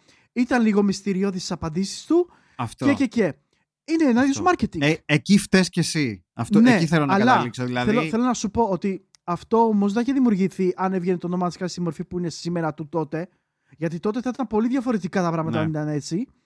Θα ήταν πολύ καλύτερα για το No Man's Sky. ναι, Το ότι τους γύρισε boomerang φταίνε και αυτοί γιατί ξέραν ότι το προϊόν τους είναι έτσι. αυτό. Αν τώρα η Blue Box πιστεύει στο προϊόν της και πιστεύει πως έχει ένα καλό προϊόν, εγώ στη θέση του θα συνεχούσα αυτό το παραμύθι. Θα έβγαζα κάτι μυστηριώδη βιντεάκια, κάτι ηλίθιες μαλακίες, θα δημιουργούσα πάνω στο promotion και θα μπορούσε να, να βγει ένα παιχνίδι που στην τελική ε, μαλάκες δεν έχει καμία σχέση με το, με το Hideo Kojima. ναι. Και μετά, και μετά ο άλλος σου βγαίνει, ε, sorry κιόλας, αλλά εγώ το είπα, δεν έχουμε καμία σχέση με Αυτό, το Kojima. ξέρεις τι, εκεί νο- νομίζω είναι και θέμα ηθικής. Δηλαδή, Δεν νομίζω. θα σου πω τι εννοώ. Δηλαδή, άλλος μπορεί να είναι ok με το να το κάνει αυτό, αλλά Μμμ. εγώ ας πούμε, αν ήμουν στη θέση τους, δεν θα ήμουν ok να το κάνει αυτό. Δεν θα μπορούσα να καπηλευτώ εντός εισαγωγικών το franchise ενός άλλου ανθρώπου και μιας άλλης εταιρείας και μετά να πω «Α, εγώ σας είχα πει ότι δεν ήτανε». Δεν θα μπορούσα... Δηλαδή, όταν παίζεις με τις λέξεις, είναι βρώμικο παιχνίδι. Ε, ναι, αλλά το Καταλαβες. θέμα είναι ότι μπορεί, μπορεί και αυτό το είδος το promotion να το έχουν σκεφτεί εδώ και καιρό και να το, συνεχίσουν, Μπορεί, να το κάνουν έτσι μπορεί, και να το συνεχίζουν έτσι γιατί Μπορεί. έχει σχέση με το παιχνίδι. Ξέρουν ότι, ό- όπως είπες, για το Silent Hill θέλουμε δεν θέλουμε, υπάρχει δίψα. Το πρώτο tweet της εταιρείας ήταν S, τελίτσες, τελίτσες, L. Πρώτο γράμμα S, L. Και μετά, λέ- και μετά έρχεται και σου λέει ο Χασάνο Καχραμάν, πώς τον λένε, ε, δεν έχουμε καμία σχέση με το Silent Hill και το Kojima. Δεν έχεις, αλλά έχεις παίξει με αυτό. Ναι. Και Βασικά, συνεχίζεις σου λέω, συνεχίζεις και είσαι ακόμα έτσι στο μυστήριο. μπορεί, μπορεί να είναι και μόνοι τους ρε εσύ, Χρήστο. Δηλαδή, μόνοι τους να το, κάνουν, να το ξεκινήσαν έτσι και μπορεί να μην θέλαν καν να μπουν στη διαδικασία να το κάνουν.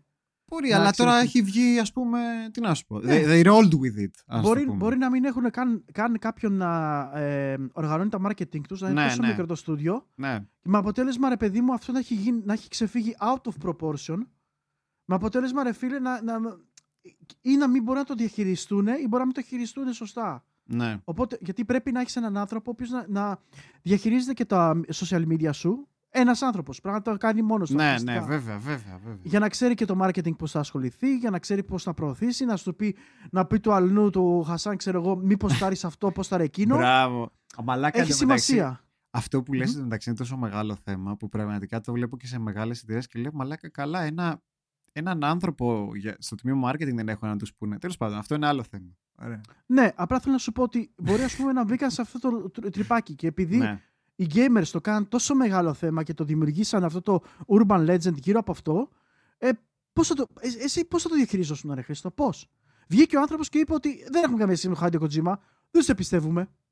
Τι θα κάνεις, πες μου. Ξέρεις όμως μετά τι έστειλε ρε φίλε; Τι έστειλε; έστειλε ένα βιντεάκι από αυτοί συν- για κάποιο λόγο συνεργάζονται με ένα πολύ μεγάλο στούντιο α, που η δουλειά τους ποια είναι; Είμαι εγώ ας πούμε και εσύ το Order of Gaming Developers και τους, ε, τους παίρνουμε να μας φτιάξουν τα, τα assets, να μας φτιάξουν μοντέλα 3D, να μας φτιάξουν textures. Είναι ένα στούντιο που λέγεται, ξεχνάω το όνομά τους, ε, πολύ μεγάλο που έχει φτιάξει assets για το Halo Infinite, για το Death Stranding, για, πολλά triple, για πολλούς AAA τίτλους. Και τώρα Ωραία. Στέλνει Ναι. ο Καχραμάν στο Twitter μια, ε, ένα βιντεάκι από έναν συντελεστή αυτής της εταιρείας και σου λέει, να το, σου λέει πώς γίνεται ένα τόσο μικρό στούντιο νουάρ. Μπράβο, μπράβο ρε Ντόκτορ, καλησπέρα κιόλας. Μπράβο, Ευχαριστούμε, νουάρ. Γιώτρε. Ε, σου λέει πώς γίνεται ένα τόσο μικρό indie studio να κάνει hire το Nuare που είναι από τους μεγαλύτερους ας πούμε δημιουργούς assets στον κόσμο. Πώς γίνεται. Καταλάβες. Δηλαδή δίνεις τυράκια θέλοντας και μη. Βρε, οκ, εγώ σου λέω ότι εκείνη τη στιγμή που βγήκαν όλα αυτά και γίνανε, είπαν σε κάποια φάση ναι, μεν. Βγήκε ο Χασάν και είπε ότι, οκ, δεν έχουμε να κάνουμε κάτι με το Hideo Kojima και μετά πίσω από τις πόρτες. Ξέρεις Αυτό, κάτι, ναι. μπορεί να το καβαλήσουμε. Ναι, δηλαδή Μπορεί να Αυ- καβαλήσουμε το τρενάκι να πάει. αυτός μπορεί, α, μπορεί απλά να, είναι, να έχει λεφτά. αυτό, εγώ πιστεύω αυτό. Ναι, μπορεί να έχει λεφτά να δώσει στην Νουάρ, αλλά σου Μμμ. λέει Α, η Νουάρ έχει κάνει και το Death Stranding, ε.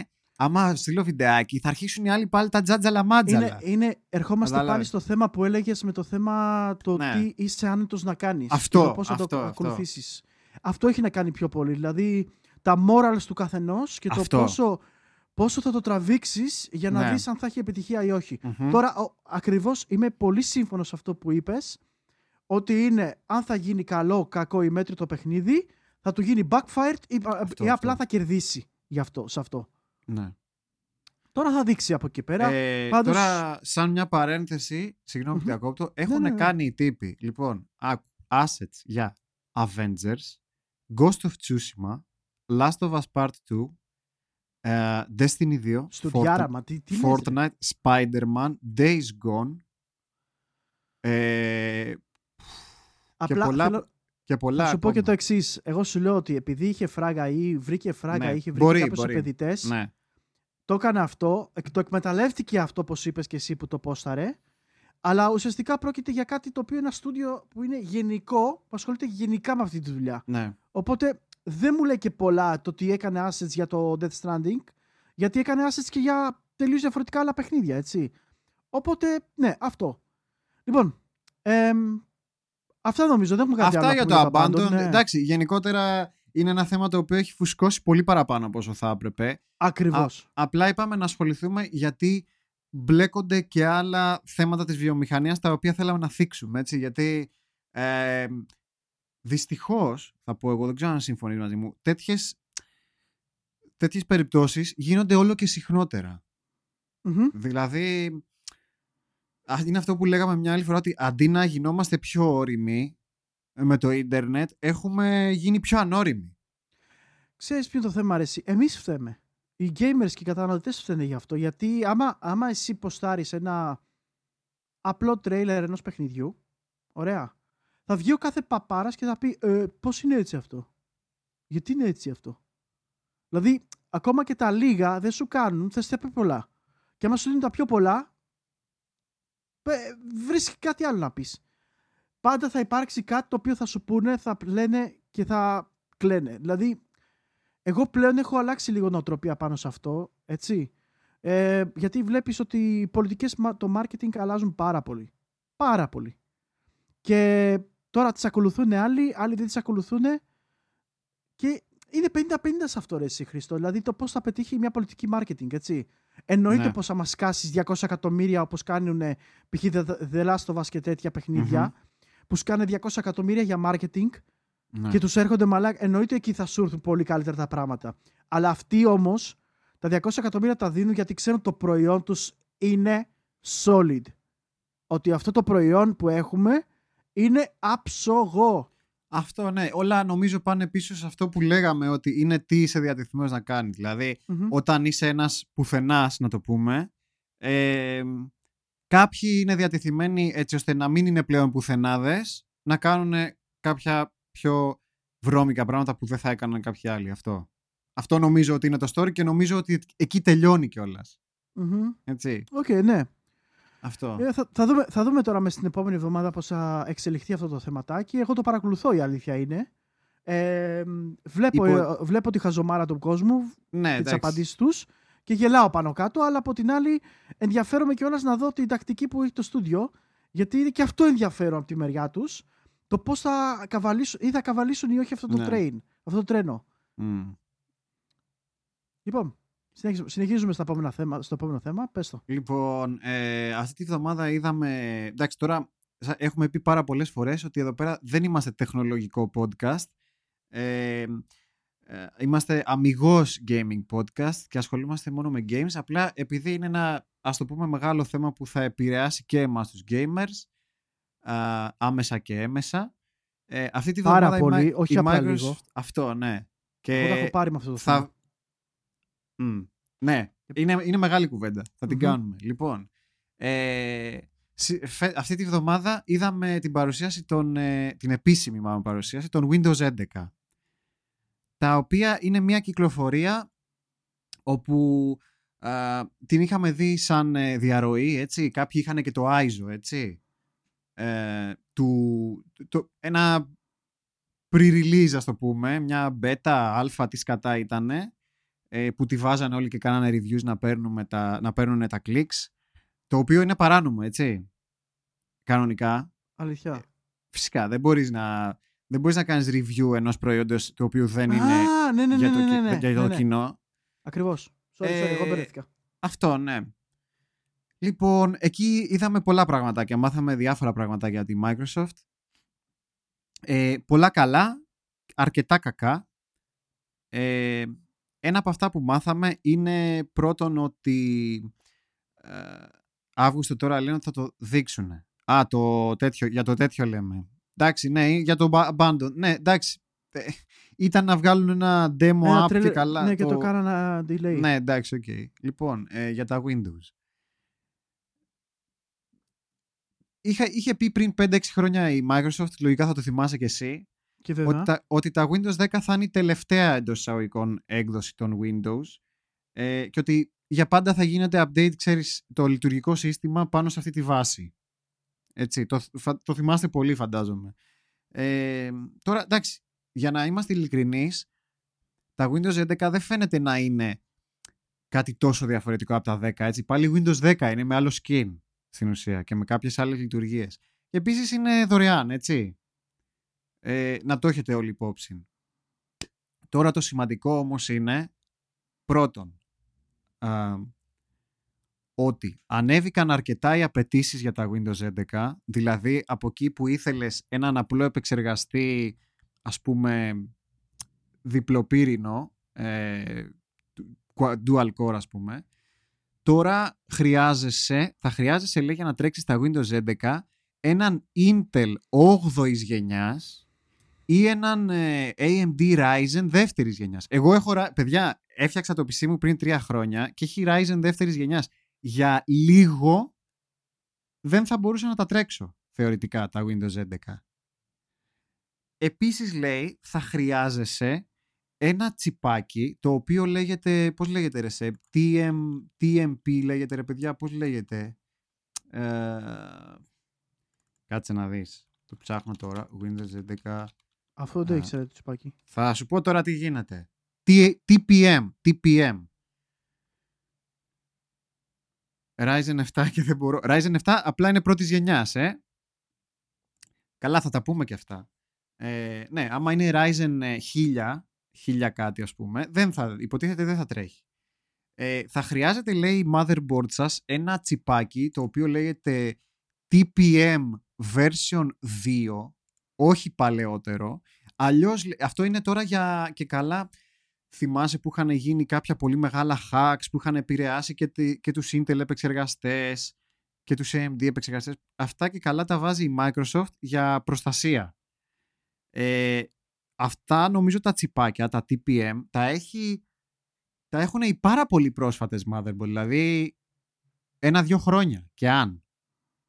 Δηλαδή, μου φαίνεται εντελώς ηλίθιο εμένα προσωπικά ε, να βάζεις για απέτηση ένα hardware έστω και τόσο μικρό έτσι που κάνει 10 ευρώ να το πάρεις ξεχωριστά έτσι, 10-15 ε, να το βάλεις σαν απέτηση για Windows. Έτσι, δηλαδή πόσοι θα τα βάλουν, πόσοι έχουν αυτή τη στιγμή, από τα τόσα εκατομμύρια που έχουν Windows 10 πόσοι το έχουν αυτό το τσιπάκι; Αυτά αυτό το λειτουργικό σύστημα είναι σε εταιρείες που, που έχουν κάτι αρχαία PC είναι σε δεν ξέρω. Για, πες μου και εσύ γιατί πραγματικά λίγο το έχω χάσει με τα Windows 11. Εγώ και, γενικά και... έχω νευριάσει με τη Microsoft για αυτό το θέμα. Ε, γιατί, θα σου εξηγήσω πολύ απλά γιατί. Έχω έναν 4790K επεξεργαστή. Ναι. Ε, και μια κάρτα γραφικών, μια RTX έβαλα πάνω, 2060 ναι. Super. Αυτή τη στιγμή παίζω όλα τα μοντέρνα games πάρα πολύ ικανοποιητικά, mm-hmm. πάρα πολύ καλά χωρίς να έχω κανένα πρόβλημα και λέω δεν έχω καμία απέτηση να αναβαθμίσω το PC μου προς το παρόν γιατί αυτέ είναι οι απαιτήσεις μου, έτσι. Ακόμα και το στριμάκι μου το κάνω άνετα, είναι όλα εντάξει.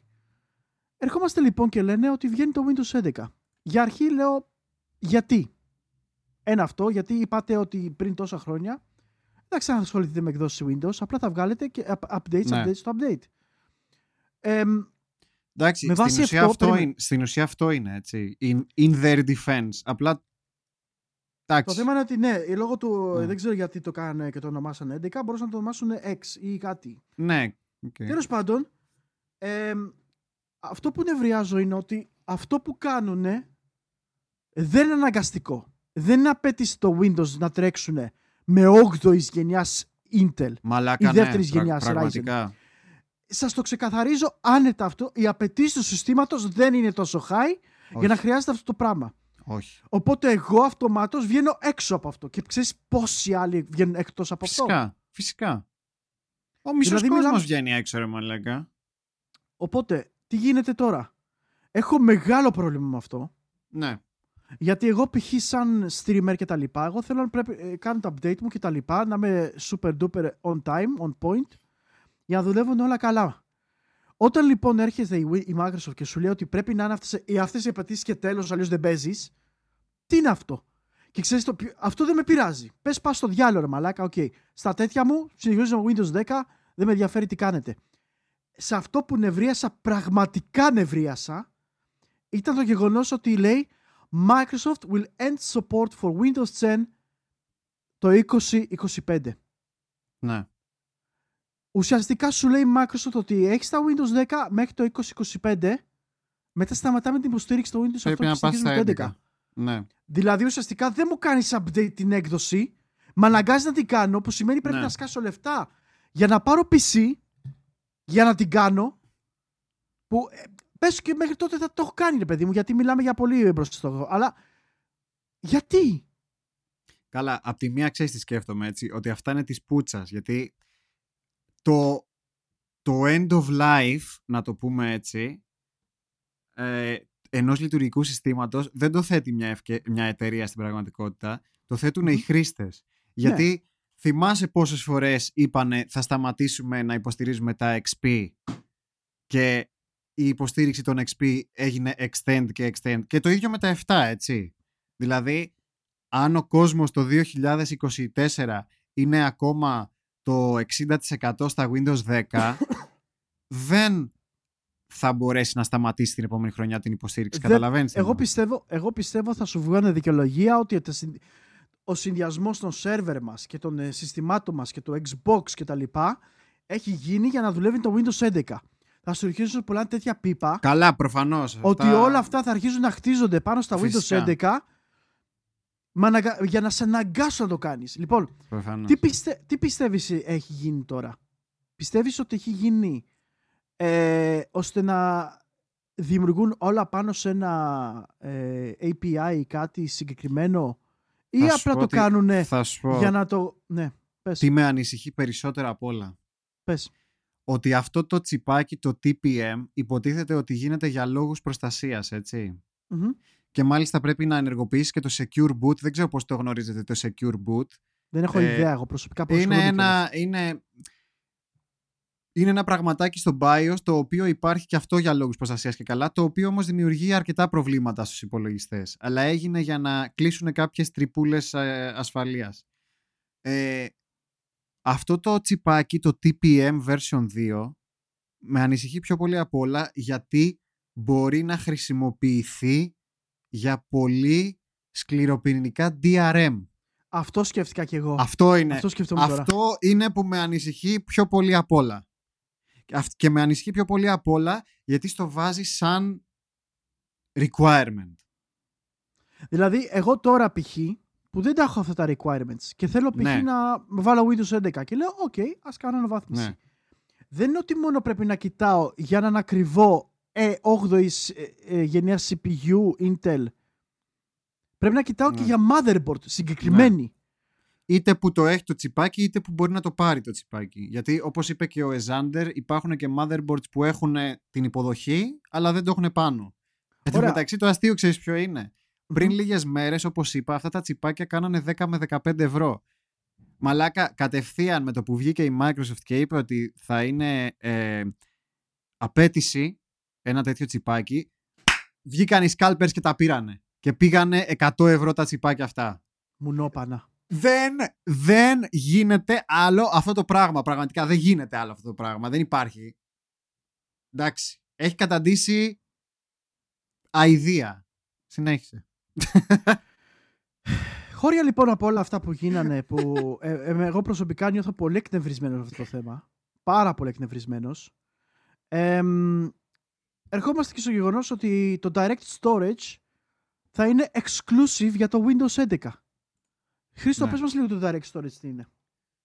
Το Direct Storage δεν μας έχει, ακρι... δεν μας έχει εξηγήσει ακριβώς η Microsoft Στο, τι στο θα περίπου είναι. αυτό που έχει πει. Υποτίθεται πως θα είναι μία μέθοδος, ένα καινούριο API ας το πούμε, Direct Storage λέγεται, που όπως είπες θα είναι αποκλειστικότητα στα Windows 11, που θα μπορούν τα παιχνίδια να κάνουν load πολύ πιο γρήγορα από ό,τι κάνουν τώρα. Δηλαδή, ξέρεις πώς το σκέφτομαι στο μυαλό μου, πώς κάνει το PlayStation 5, έτσι ακριβώς. Αυτό το πράγμα ακριβώς που κάνει το PlayStation 5 ε, που συνεργάζεται ο πολύ ισχυρός SSD του PlayStation 5 με τον επεξεργαστή για να μπορούν να κάνουν πολύ γρήγορα load οι μεγάλοι κόσμοι και όλα αυτά, αυτό ακριβώς θέλει να το φέρει η Microsoft στα Windows Μμμ. ε, με ένα API το, λέ- το οποίο λέγεται Direct storage. Ωραία, θα σου πω εγώ το εξής τώρα, με βάση όλα αυτά τι γίνεται. Βγήκαν οι μαλάκες λοιπόν, είπαν την παπαριά τους ότι αυτά τα τελευταία Windows θα είναι τα 10 και ερχόμαστε λοιπόν το 2021 και ξαφνικά Ναι. η Microsoft βλέπει ε, οκ, κάποια πράγματα δεν μπορούμε να τα κάνουμε στο, ε, στα, 11 στα 10. Οπότε αυτή τη στιγμή σου λέει μπορεί και όλα σε αυτό που κάνουμε με την ε, 8η γενιάς CPU και τη δεύτερης γενιάς Ryzen είναι γιατί ε, άμα δεν τα έχουν αυτά τα requirements γενικά κάποια συστήματα μπορεί να μην λειτουργούν και για να δεν λειτουργούν οι επο- τα επόμενα σχέδιά τους απλά να παίρνουν πίσω ή να μην δουλεύουν.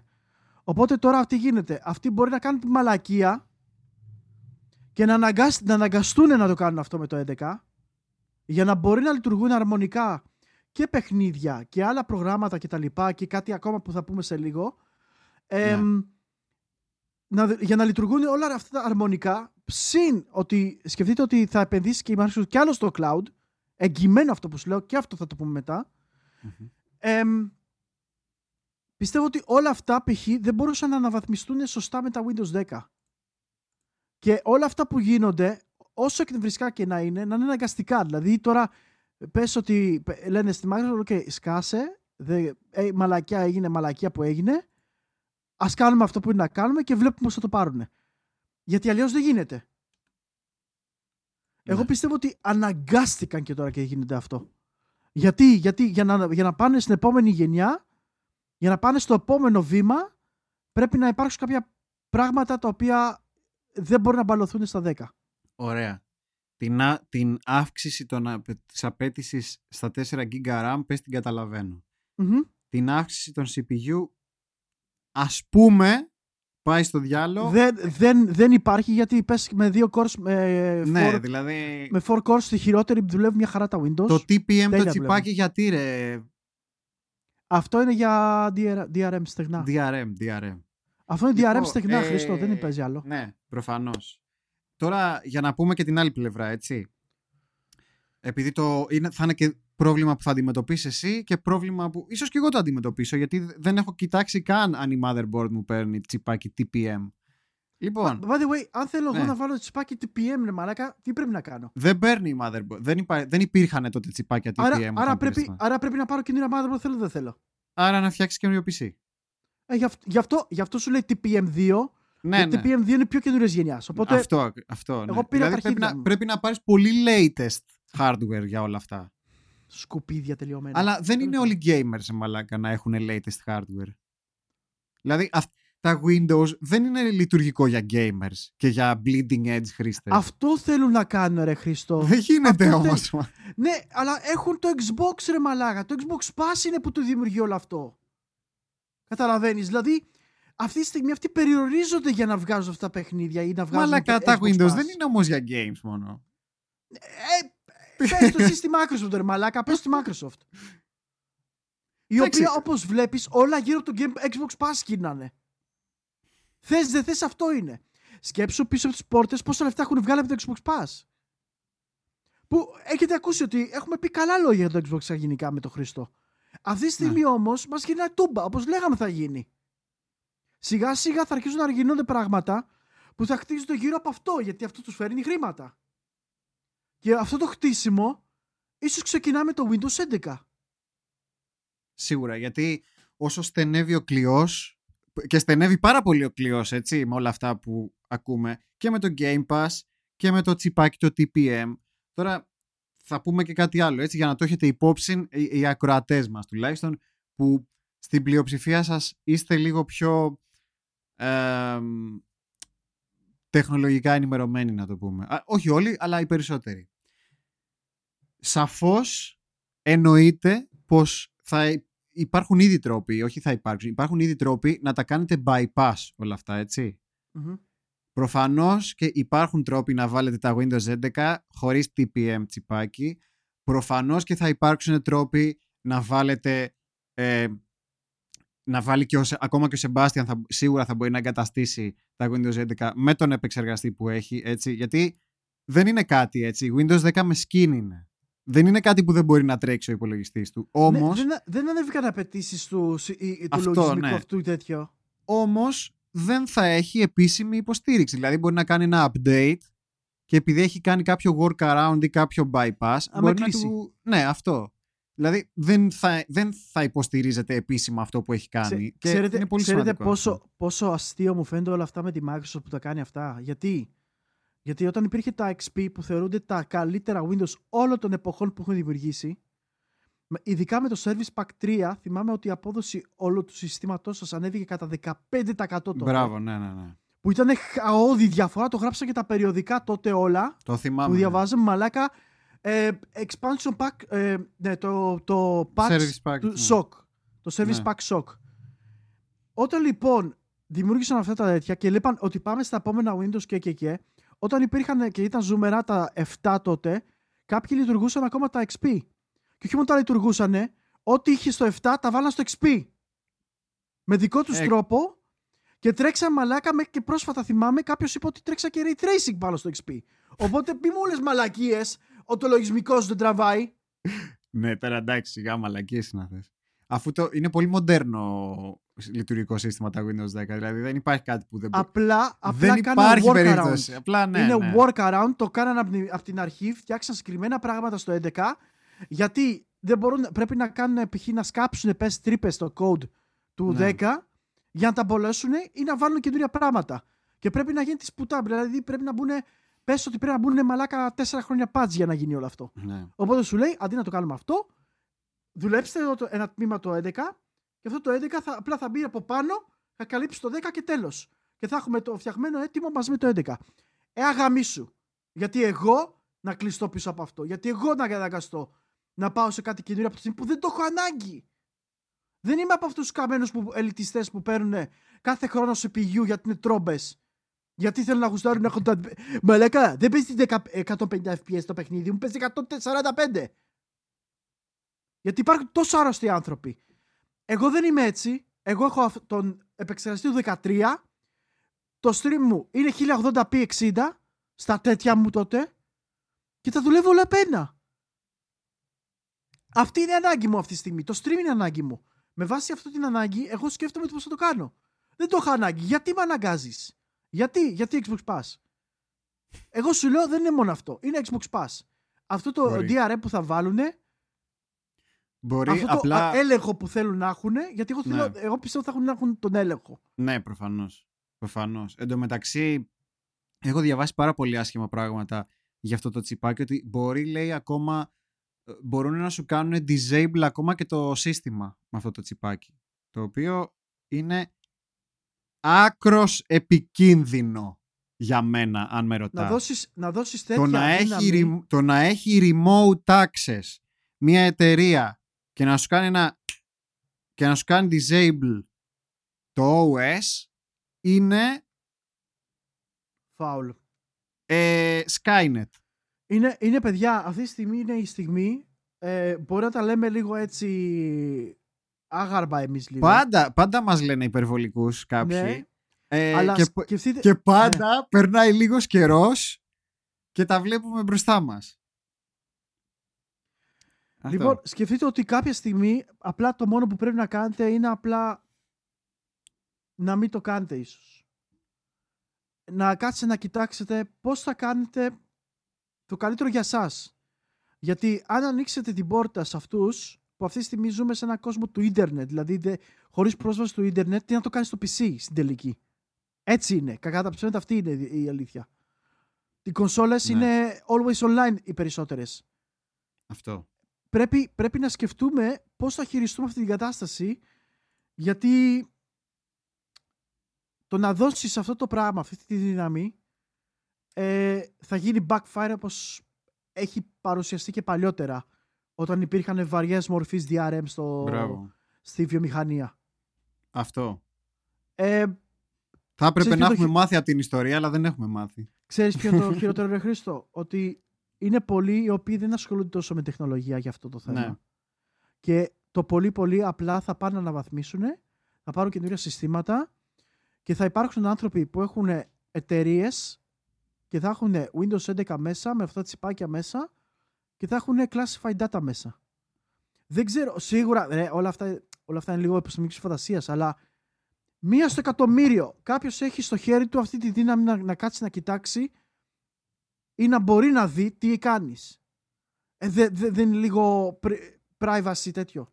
Προφανώς και όσο μπαίνει πιο μέσα και πιο μέσα αυτό, ε, γίνεται όλο και χειρότερο. Δηλαδή, δεν είναι ότι με τα Windows 10 δεν έχουν πρόσβαση σε πράγματά σου. Γιατί mm-hmm. θυμάσαι πόση φασαρία έχει γίνει και με τα 10 με το πόσο τελέμετρη έχουν τα Windows. Θυμάσαι πόσα, πόσα uncheck κάνεις στην αρχή για να μην τους δίνεις τα δεδομένα σου. Όταν όμως πλέον δεν θα έχεις κάνει αυτή την επιλογή.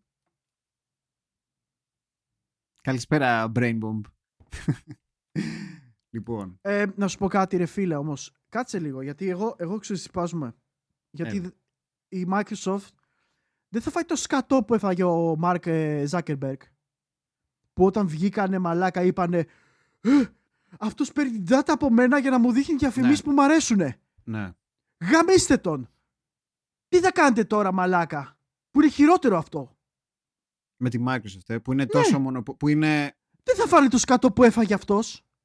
Που καλά το έφαγε το σκατό, αλλά δεν το φάνε. Και, και να το φάνε δεν, θα περνάει πολύ στον Ντούκου, ρε παιδί μου. Εδώ του, του Zuckerberg πέρασε στον Ντούκου. Γιατί έγινε κάτι. άλλαξε τακτική το Facebook, άλλαξε κάτι. Τίποτα δεν, δεν άλλαξε, αλλά τίποτα το βάλαμε στο Κογκρέσο. Τίποτα δεν γίνεται. Κογκρέσο να δηλώσει ε, ερωτήσεις, να απαντήσει ερωτήσεις. Είμαστε πάρα πολλές φορές μπορεί να βγαίνουμε ως πάρα πολύ μεγάλοι πεσημιστές με την πραγματικότητα. Αλλά δυστυχώς η πραγματικότητα είναι ότι με όλες αυτές τις μεγαλοεταιρείες ε, έχουν, τόσο, τόσο Iron Fist πλέον που πραγματικά τους, τους κλάνουμε έτσι, σαν καταναλωτές. Απλά τα λέμε λοιπόν, για να τα έχετε υπόψη σας. πέρα από αυτό λοιπόν τα Windows 11 θα φέρουν και ένα άλλο ε, καινούριο πραγματάκι στο PC το οποίο θα είναι να φέρουν τα Android. Πριν το πεις, αυτό, ναι, αυτό ναι. είναι το μόνο θετικό ναι, το μόνο πες το, πες το. Ναι, το μόνο ε, ότι ουσιαστικά θα μπορείτε να αναβάσετε Android application στο PC σας πλέον με τα Windows ναι. 11. Πράγμα που δηλώνει ότι υπάρχει και ένα API το οποίο συνεργάζεται με το κινητό καλύτερα. Έτσι; Ναι. Ότι και αυτό δηλώνει ότι μπορεί να προσθέτανε και παραπάνω πράγματα για αυτό το λόγο. Ναι. Αλλά αυτό θεωρώ, το θεωρώ καλό. Το θέμα είναι ότι αυτό δεν έχει γίνει μέσω του Amazon, με, τη, με την Google, αλλά με την Amazon Store.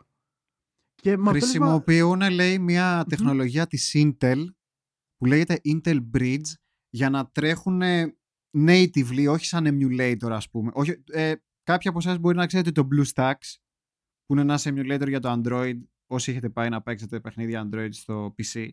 Ε, αυτό, το BlueStacks είναι emulator, έτσι όπως ο κάθε emulator. Τα Windows 11 θα τρέχουν ε, εφαρμογές Android σαν να είναι εφαρμογές Windows. Δηλαδή με την απόδοση που θα είχαν κανονικά. Το οποίο είναι εξαιρετικό ε, επίσης να πω ότι η τεχνική της Microsoft είπανε ότι ε, εφαρμογές Android θα μπορείς να εγκαταστήσεις και αυτές που είναι εκτός του Amazon Store. Απλά η συνεργασία είναι με την Amazon, ξερεις Αντί να μπαίνεις στο κατάστημα της Google. Προφανώς δεν τα βρήκε με την Google, έτσι, είναι ξεκάθαρο. Αυτό ακριβώς. Είναι ανταγωνιστές η Google με τη Microsoft. Οπότε εφόσον έχει η Amazon ένα αντίστοιχο, ας το πούμε, κατάστημα για Android εφαρμογές που τα έχει στα... Εδώ στην Ελλάδα δεν είναι πολύ διαδεδομένε διαδε... διαδεδομένες οι συσκευές της Amazon, τα Fire και όλα αυτά. Ε, για όσους δεν γνωρίζετε, τα Amazon Fire είναι κάτι ταμπλετάκια που τα πουλάει η Amazon ε, σε πολύ φθηνές τιμές. Πολύ καλές τιμές, ναι. Πολύ καλές τιμές, επειδή έχουν διαφημίσεις. Ε, δηλαδή στο home screen, ας πούμε, μπορεί να σου έχει διαφημίσεις και τέτοια. Αλλά το, το drawback το catch, να το πούμε, είναι ότι δεν έχουν πρόσβαση σε, ε, στις υπηρεσίες της Google. Έτσι, ούτε στο Play Store, ούτε Gmail, ούτε, έχεις ούτε τίποτα. Ε, οπότε έχουν... Πώς είναι τα Huawei? Κάπως έτσι φανταστείτε το.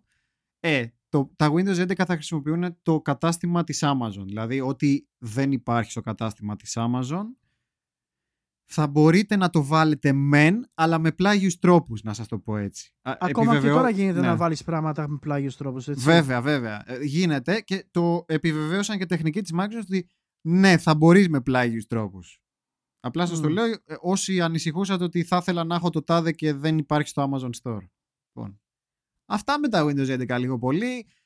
Λίγα καλά, πολλά κακά. Συγγνώμη, συγγνώμη αν ακούγομαι λίγο επιθετικός, αλλά όταν γίνονται τέτοια πράγματα ναι. τα οποία είναι δείχνουν λίγο το μέλλον λίγο πιο σκοτεινό από ό,τι θα έπρεπε να είναι. Εμ, και με εξοργίζει λίγο αυτό γιατί νιώθω ότι τους έχουμε δώσει εμείς το ελεύθερο να το κάνουν Προφανώς και... και, και δεν, δεν, ξέρω, δεν ξέρω πώς θα αντιδράσει ο κόσμος έτσι γιατί όπως και με τα loot boxes που έπρεπε να έχει γίνει κάτι και δεν Αυτό. έγινε και απλά πέρασε στον ντούκου ξαφνικά βρέθηκαν μετά από πόσο καιρό να κάνουν κάτι και αυτό ε, θα περάσουν κάποια πράγματα τα οποία θα τα νιώ- νιώθουμε στανταράκι μέχρι που θα γίνει κάτι κακό χτύπα αυτό, ξύλο, ρε παιδί αυτό, μου. αυτό, ναι. Δηλαδή, περνάνε μικρά, μικ- μικρά, μικρά πραγματάκια έτσι και κάποια στιγμή έχουμε ξεφύγει. Ναι. Καταλαβες. Εν τω μεταξύ, δεν είναι και μικρό πράγμα γιατί μιλάμε για τα Windows, έτσι. Είναι, Τα Μμμ. Windows μας αρέσουν, δεν μας αρέσουν; Είναι το λειτουργικό, πράγ- το λειτουργικό σύστημα που runs the world. έτσι, δηλαδή, εκτός από servers έτσι, που τρέχουν σε Linux και τέτοια. Δηλαδή, πραγματικά... Ε, λοιπόν, αυτά. Αυτά για τα Windows 11. Θα μιλήσουμε, θα μιλήσουμε τώρα για ένα άλλο θεματάκι έτσι λίγο πιο θετικό. Ε, θα πούμε λίγο για τη μαμά AMD. Και Το τη λέω είχαμε μαμά συζητήσει AMD. και στο προηγούμενο podcast, Ναι. αλλά τώρα, τώρα είδαμε κάποια Επιτέλους, πραγματάκια έτσι Θετικά χειροπιαστά. πράγματα, ναι. Μμμ. Ναι. Ε, θα μιλήσουμε για το AMD Fidelity FX ή αλλιώς Super Resolution, το οποίο ε, είναι ένα, ένας τρόπος να απαντήσει η AMD στο DS, DLSS της ε, NVIDIA.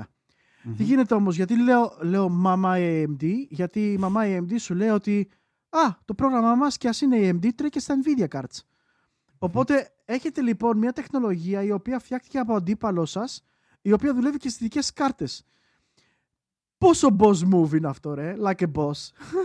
Like a boss. Και αυτή τη βδομάδα, στη- νομίζω στις ε, 22 του μήνα, πο- πότε ήταν Μμμ. να δεις, τι μέρα ήταν, ε, Τρίτη. Η μέρα Μμμ. Τρίτη ε, βγήκε επισήμως το update της, ε, πώς το λένε, Adrenaline, κάπως έτσι το λένε το, αυτό το, Το Adrenaline είναι το, ακριβώς. dra- το driver Της- της AMD, το driver της AMD. Μμ. που πρόσθεσε σε όλες τις κάρτες της AMD. Βασικά όχι, λέω μαλακίες. Ε, να το πω αλλιώς. Ε, Από τις 22 του μήνα ε, μπήκε και η υποστήριξη στο driver της AMD, αλλά ε, στην πραγματικότητα, Seb, αυτό που, πα- αυτό που παρατηρήσαμε είναι ότι στις 22 του μήνα έγιναν και τα updates για τα παιχνίδια που θα το υποστηρίζουν. Και Μμμ. ξέρεις τι συνειδητοποίησαν οι reviewers; Τι; το Fidelity FX δεν χρειάζεται, λέ- πρώτον δεν χρειάζεται κανένα driver για να τρέξει. Δεν χρειάζεται να βάλεις τίποτα από την AMD. Δηλαδή, αν το υποστηρίζει το παιχνίδι, το υποστηρίζει και μάλιστα όχι απλά το υποστηρίζει στις AMD της σειράς 10, το υποστηρίζει σε όλες τις κάρτες. Ωραία. Κατάλαβες; Θα πω, Σαν- θα πω κάτι. Σαν να είναι, ε, πώς να σου πω, πώς είναι η, τα options των γραφικών ενός παιχνιδιού; Δεν έχουν, Μμμ. τα, τα options γραφικών ενός παιχνιδιού δεν είναι κλειδωμένα σε μια κάρτα. Δηλαδή, είτε αλλάζεις σε medium, είτε βάζεις low. Ένα, μια τέτοια επιλογή είναι και το super resolution, το FSR που Εμ, λέμε, της ε, AMD. Λοιπόν, πριν, πριν συνεχίσουμε λίγο, πες μας λίγο τι είναι το Fidelity FX. Τι είναι και το τι κάνει; Fidelity FX Super Resolution; Ε, εντάξει. Το, φι- ε, καταρχάς, θα πω πρώτα τι είναι το DLSS για να πω τι Καλύτερα, είναι, ναι. τι είναι το Super Resolution.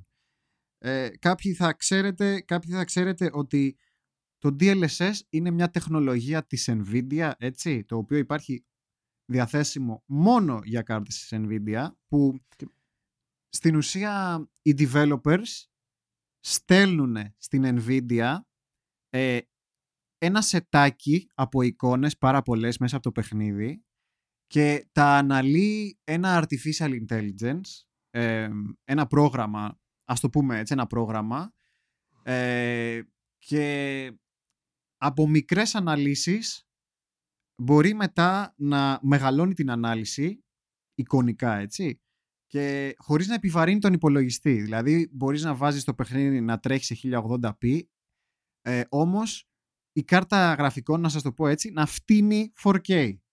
Εσάς να σας δίνει 4K σήμα. Έχοντας αναλύσει α, με την εξυπνάδα, εντός, με την τεχνητή εξυπνάδα που έχει φτιάξει η Nvidia, έτσι, γιατί είναι σαν να καταλαβαίνει τι είναι το κάθε τι, έτσι, δηλαδή ε, για παράδειγμα, το Death Stranding, ας πούμε, που έχει DLSS, ε, μπορεί και καταλαβαίνει κατά μία έννοια ότι α, αυτός είναι ένας κάδος, θα τον μεγαλώσω έτσι. Αυτός είναι ένας πυλώνας, θα τον μεγαλώσω έτσι. Ωραία. Είναι μια νοημοσύνη αυτή, έτσι, τεχνητή νοημοσύνη. Ε, είναι πάρα πολύ, πολύ βαρβάτη αρχιδάτη τεχνολογία, έτσι και κάνει και πολύ μεγάλη διαφορά στο performance, στην απόδοση πάρα μιας πολύ κάρτας μεγάλη, Δηλαδή, εξελαφρώνει πάρα πολύ τα, δεν πάρα πολύ τα FPS. Δηλαδή, αντί να τρέχεις πλέον το παιχνίδι σε 4K και να σου τρέχει σε 20 FPS, το τρέχεις 1080 και σου τρέχει ας πούμε 60 FPS και εσύ βλέπεις 4K. Και η αλλίωση είναι σχεδόν... Ναι, πολύ μικρή. Δεν, Πα, δεν τη βλέπεις σχεδόν δεν καν. τη βλέπεις καν, ναι. Τώρα, ε, το Fidelity FX Super Resolution εν ολίγης FSR του λέει η AMD είναι μια πολύ, πολύ πιο απλή ας το πούμε τεχνολογία που δεν χρειάζεται να γίνει όλη αυτή η διαδικασία να στείλει ο developer εικόνες ξέρεις, και να τα φτιάξει. Γιατί όπως καταλαβαίνετε πρέπει να εμπλακεί άμεσα και η Nvidia.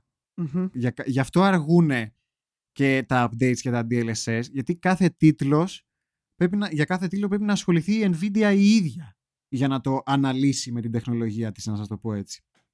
Το Fidelity FX Super Resolution το παίρνει ο developer, ε, η εικόνα γίνεται render σε μικρότερη ανάλυση και με κάποια ας το πούμε πολύ εξειδικευμένα φίλτρα, να σας το πω έτσι να το καταλάβετε, μεγαλώνει η εικόνα σε μεγαλύτερη... Δηλαδή προσπαθούν να κάνουν το ίδιο πράγμα, αλλά με πολύ διαφορετικό τρόπο. Είναι, μη λέμε ψέματα, ο τρόπος της AMD είναι πολύ πιο απλοϊκός, Μετά βάζει λέει και ένα φίλτρο για να κάνει λίγο πιο sharp την εικόνα. Απλά τα αποτελέσματα που είδαμε στις 22 του μήνα ήταν πάρα μα πάρα πολύ ικανοποιητικά. Τόσο ικανοποιητικά που πολλοί reviewers, τεχνολογι... τεχνολογίας reviewers, ήταν πάρα πολύ ευχαριστημένοι και σου λέει είναι μια πάρα πολύ καλή λύση πρώτον για αυτούς που δεν έχουν Nvidia κάρτες και μια πάρα πολύ καλή λύση γιατί γίνεται πολύ πιο εύκολα ad στα παιχνίδια. Έτσι και πολύ πιο γρήγορα. Να, να πούμε και κάτι ακόμα. Ε, να ξέρετε ότι το, το DLSS υπάρχει ένας περιορισμός. Πρέπει να έχει συγκεκριμένες κάρτες Βέβαια. για να μπορεί να λειτουργήσει. Βέβαια. Και Λειτουργεί αυτός, αυτό μόνο είναι με κάρτες ουσιαστικά- RTX. Μπράβο. Οπότε ουσιαστικά αυτό σε περιορίζει και σε κλείνει στο να έχεις, όταν έχεις Ναι. κάρτα RTX, θα έχεις μόνο τότε την τεχνολογία αυτή. Αυτό δεν γίνεται με, την, ε, με το Fidelity. Ναι. Και ποιο είναι το καλό; Ότι ουσιαστικά το Fidelity FX δεν είναι μόνο στο PC. Είναι και Αυτό, στις ναι. καινούριες κονσόλες Αυτό- καινούριε γενιάς που έχουν τεχνολογία RDNA. Οπότε αυτό σημαίνει ότι και το Xbox Series X και S και το PlayStation Ακριβώς. 5 θα έχουν Fidelity FX που δεν μπορούσαν να έχουν π.χ. τεχνολογία DLSS πριν. Μμμ. Οπότε έχουν κάτι παρόμοιο τώρα που σημαίνει ότι αυτό τους δίνει μεγάλο φοβερό άνοιγμα να δώσουν ε, κάτι που δεν μπορούσαν να δώσουν νωρίτερα. Γιατί π- βλέπαμε Ratchet Clank με native 4K παράδειγμα Σε 30 FPS. σε 30 fps και να λειτουργεί έτσι το παιχνίδι και που να είναι το όμορφο performance αυτό που λέγανε ρε παιδί μου ενώ Ναι. υπάρχουν και ρυθμίσεις οι οποίες να κατεβάζετε ανάλυση και να ανεβαίνουν τα fps τώρα με αυτή τη τεχνολογία θα μπορείτε να έχετε 4K και να παίζετε 60 fps Μπορεί και και, τα, παραπάνω. αποτελέσματα, και τα αποτελέσματα να είναι πολύ πιο όμορφα. Οπότε αυτό δίνει, δίνει ένα πάρα πολύ μεγάλο άνοιγμα στις κονσόλες να δώσουν δείγματα α, ακόμα καλύτερων performance από ό,τι μπορούσαν να δώσουν νωρίτερα Ακριβώς. χωρίς το Fidelity FX. Και Ε, είναι πολύ είναι μεγάλο σημαντικό- σκαλοπάτι αυτό για την καινούρια γενιά κονσολών. Μεγάλο Πολύ σκαλοπάτι. σημαντικό αυτό που λέει και ο Versus Doctor στο chat. Αυτό έχει τεράστια σημασία για όταν θα έρθει το PlayStation VR το καινούριο. Απόλυτα συμφωνώ που έχουμε Γιατί πει κιόλας. Ναι. Το έχουμε πει ότι ήταν, πα- θα ήταν πάρα πολύ σημαντικό και καλό το PlayStation το VR το καινούριο να είναι 4K.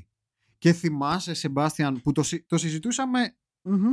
πολύ ότι πώς θα, ε, ήμουνα πάρα πολύ προβληματισμένος εγώ ιδιαίτερα αν θυμάστε πώς θα μπορέσουν να δώσουν 90 Hz επομένως και 90 FPS σε 4K. Δεν Ναι. γίνεται. Με Τώρα το Fidelity γίνεται; γίνεται. Θα είναι Τώρα λίγο γίνεται. πιο θολή η εικόνα ενδεχομένως, λίγο όμως, έτσι. Δεν θα Όμως, φαίνεται αυτό στο κράνος ρε φίλε. Δεν στη μπορεί μάσκα και δεν όχι. φαίνεται τίποτα. Δηλαδή θα είναι, θα είναι negligible που λένε και στο χωριό μου. Η, Στο- η στο- διαφορά. στο- Ναι, ναι, Ναι, δηλαδή. μπράβο. Αυτό. Πολύ μπροστά το χωριό σου, ρε φίλε.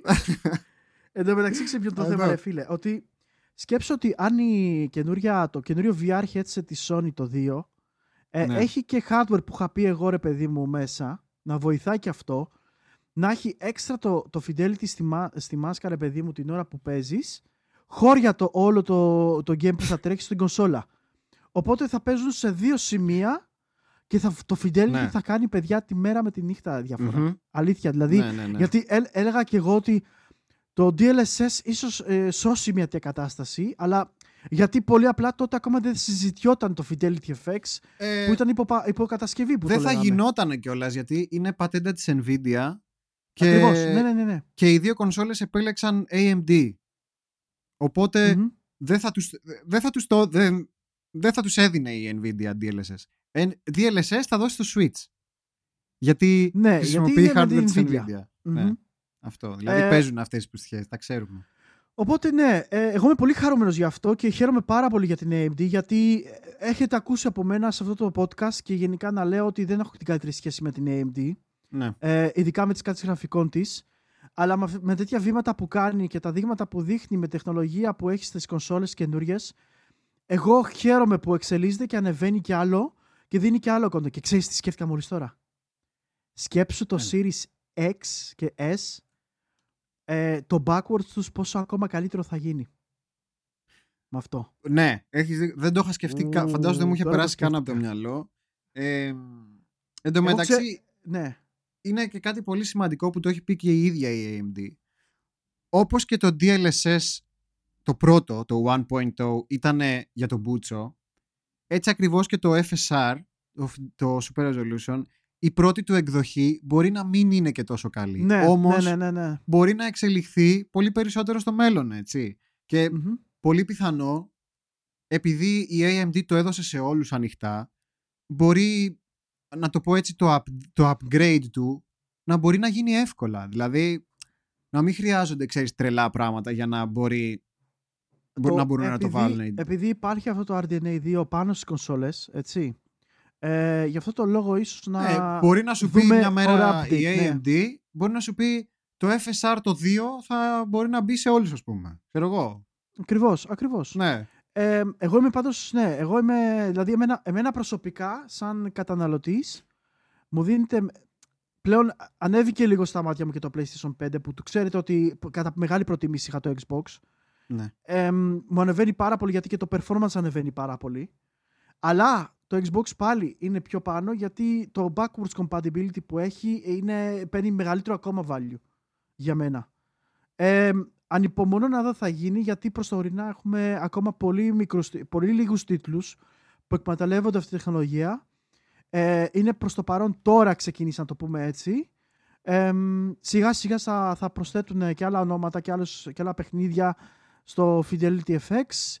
Ε, οπότε εγώ πιστεύω πάνω στο, στο έτος, δηλαδή προς το τέλος του χρόνου, θα έχουμε μια αξιόλογη γκάμα παιχνιδιών η οποία θα το εκμεταλλεύεται και ε, θα δούμε, δεν ξέρω. Εγώ είμαι ενθουσιασμένος με το μέλλον ε, του Fidelity Μμμ. FX. Συν, μην ξεχνάτε ότι όλοι όσοι έχετε παλιότερες κάρτες από τις RTX, όπως η 1080, 980 Ti, όλες αυτές τις κάρτες μπορούν να εκμεταλλευτούν τη Fidelity FX Ακριβώς. κάπως Είναι... και να λειτουργήσουν πολύ καλύτερες αναλύσεις και να σου δώσει ζωή στην κάρτα την παλιά. Αυτό είναι σημαντικό. λειτουργεί σαν feature του παιχνιδιού. Δηλαδή, πρα- είδα ε, να δουλεύει το FSR σε GTX 960. Απλά, ξέρεις, δεν στο λέει η AMD, γιατί, εντάξει, δεν θέλει, δεν θέλει να Προφανώς θέλω να πουλήσει πουλήσει κάρτα. Ναι. Εντάξει, δεν θέλει να πολύ διαφημίσει ότι δουλεύει και στα χρέπια τα παλιά της Nvidia. Δεν μπορεί να στο πει. Σου είπε όμως ότι δουλεύει στη σειρά 10, έτσι. Δηλαδή, ήταν τόσο τολμηροί που έστω και αυτό το είπανε. Ξέρει, βγήκανε και το είπανε στο δικό, στο δικό τους, ε, στη δική τους παρουσίαση. Είναι, είναι, πολύ, είναι πολύ ωραίο αυτό γιατί κάποιοι που σκεφτόντουσαν μαλάκα ότι ωραία φίλε έχω την 1060 Ρε φίλε, ναι, ναι. Πρέπει να ναι. κάνω αναβάθμιση τώρα γάμο το κερατό μου και δεν Απλά- βρίσκω κάρτα έξω. Ξαφνικά έρχεται ένα Fidelity FX και σου ανεβάζει το boost του παιχνιδιού και όχι μόνο το boost τη- τη- των γραφικών και της ανάλυσης ε, με αποτέλεσμα να εκμεταλλευτείς πιο πολύ αυτή την κάρτα για περισσότερο καιρό. Και, να, να- και εγώ πιστεύω ότι είναι πολύ σημαντικό πράγμα και είναι κάποιο, κάποιο είδου service από την AMD για τους Ναι, ε, καταναλωτές ναι, ναι. αυτό. Έτσι. Ακριβώς αυτό που λες. Εντάξει, το κακό από ό,τι είδα είναι ότι είναι πολύ λίγοι οι μέχρι τώρα Αυτό, τίτλοι αυτό είπα που και το εγώ, ναι, είναι πολύ υποστηρίζουν. λίγο. Μέχρι, το, Ε, δέκα- μέχρι το τέλος του έτους ε, Χρήστο, θα είναι έτσι. Αυτό. Ε, Ότι θα δούμε το εκεί- καλό εντός εισαγωγικών είναι ότι υπάρχουν και κάποιοι τίτλοι που θα υποστηρίζουν και τις δύο, α, και τις δύο μεθόδους, και το DLSS και το FSR, το οποίο είναι θετικό. Εγώ, αν ήμουν developer, εντάξει τώρα μπορεί να αρχίσει να σκάει λεφτά από εδώ και από εκεί Nvidia, έτσι, τα ξέρετε αυτά. Δηλαδή, τώρα δεν παίζει τόσο πολύ. Θυμάστε παλιά που σε παιχνίδια ε, έβλεπες λόγο εταιριών γραφικών; Ναι, Έβλεπες, ρε. ας πούμε, pl- Played, played better on Nvidia. αυτό, ναι. Έβλεπες, ας πούμε, έλεγε Nvidia. Που έβγαινε το, το logo της Nvidia. ναι, ναι, ναι, ναι. Ή Intel, της Intel, ξέρω εγώ, Made- και έπαιζε το τουν τουν τουν τουν. Λες Ναι, και, και δεν made θα for- έπαιζε, Made ας πούμε. for, made for AMD. Ναι, ναι, ναι. Το Δηλαδή, Raider ήταν τα έτσι. Klein Mine είναι αυτά, έτσι, εντάξει. Ναι, να είχαμε ναι, να ναι. λέγαμε. Μαλακίες. λοιπόν, Λοιπόν, κάτι ρεζιλίκια τώρα. πάμε από Κάτι τα, απ' ρεζιλί- τα, απ' τα, χα- απ' τα κακά στα καλά, στα, κα- στα κακά πάλι. ναι, ναι, ναι, ναι. Κάτι, Πάμε. ρεζιλί, κάτι ρεζιλίκια έβλεπα τη Sega ότι τώρα είναι το anniversary του Sonic, ξέρετε, τα, πόσα Μμμ. είναι 30, χρο- 30 χρόνια. 30, πόσα είναι; 30, ναι. 30 χρόνια του Sonic, 25, ναι. Τέλος πάντων, 30 νομίζω. 30, 30. Ε, βλέπαμε, ξέρετε ότι θα κάνει διάφορα events η Sega, θα βγάλει κάποια remaster, κάποια re-releases τέλος πάντων, θα βγάλει καινούριο game.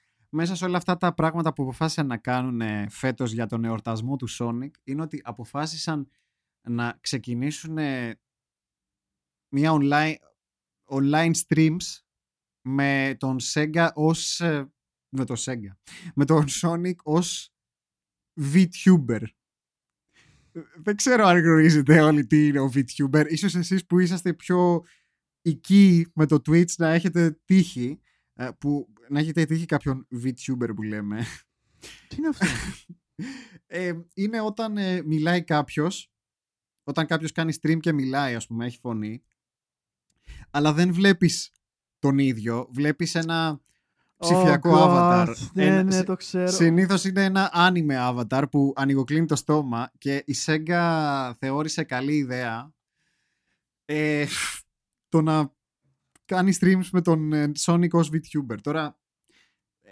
κάναμε πλάκα τις ε, προάλλες στο Discord που έλεγα, το, το έλεγα μεταξύ σοβαρέ και αστείου και έλεγα ο Sonic πλέον ανήκει στα furries.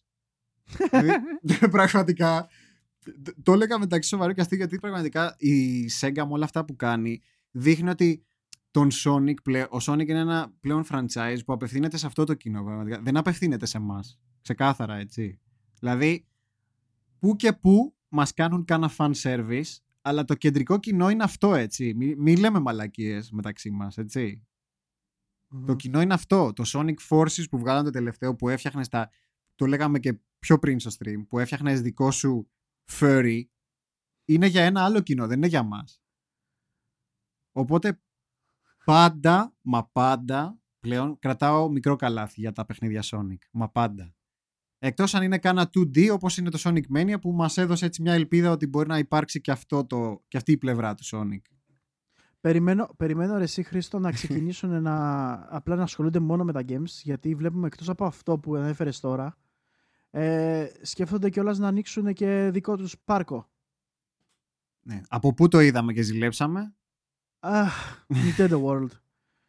Ε, Ναι. Nintendo λοιπόν, είχε- ε, για όσους δεν ξέρετε, έχει ανοίξει στην Ιαπωνία ένα theme park Ναι. βάσει το Nintendo, το Super Nintendo και αυτά. Ε, το οποίο είναι ωραία ιδέα ρε φίλε, δεν λέω όχι. Ναι, οκ. Αλλά άλλο το, άλλο το brand της Nintendo και άλλο το brand της Sega η οποία ουσιαστικά Μαλάκα, μέσω πλής Τι αυτός τα σχέση παράτησε. έχει σε μέγεθος τώρα το... Τώρα σοβα... σοβαρολογούμε; Δηλαδή αντί τα κονδύλια αυτά να τα ρίξουν πάνω στο game development κάτω και ανοίγουν πάρκα ρε μαλάκα για το Θεό. Εκεί που, λέω, εκεί που παίζω Alex Kidd και λέω μαλάκα πού σε ρε Sega γαμό Ναι, ναι, ναι. έρχονται αυτές, οι καραγκ... αυτά τα καραγκιουζιλίκια Ε, μαλάκα. Εκεί που λες ρε παιδί μου, άρε πούστη, κοίτα εδώ ας πούμε, σου βγάζει Γιάκουζα η Sega, σου βγάζει Shin Megami Tensei, λες άρε πούστη, βρήκε το, χρό... βρήκε το δρόμο της η Sega. να, να.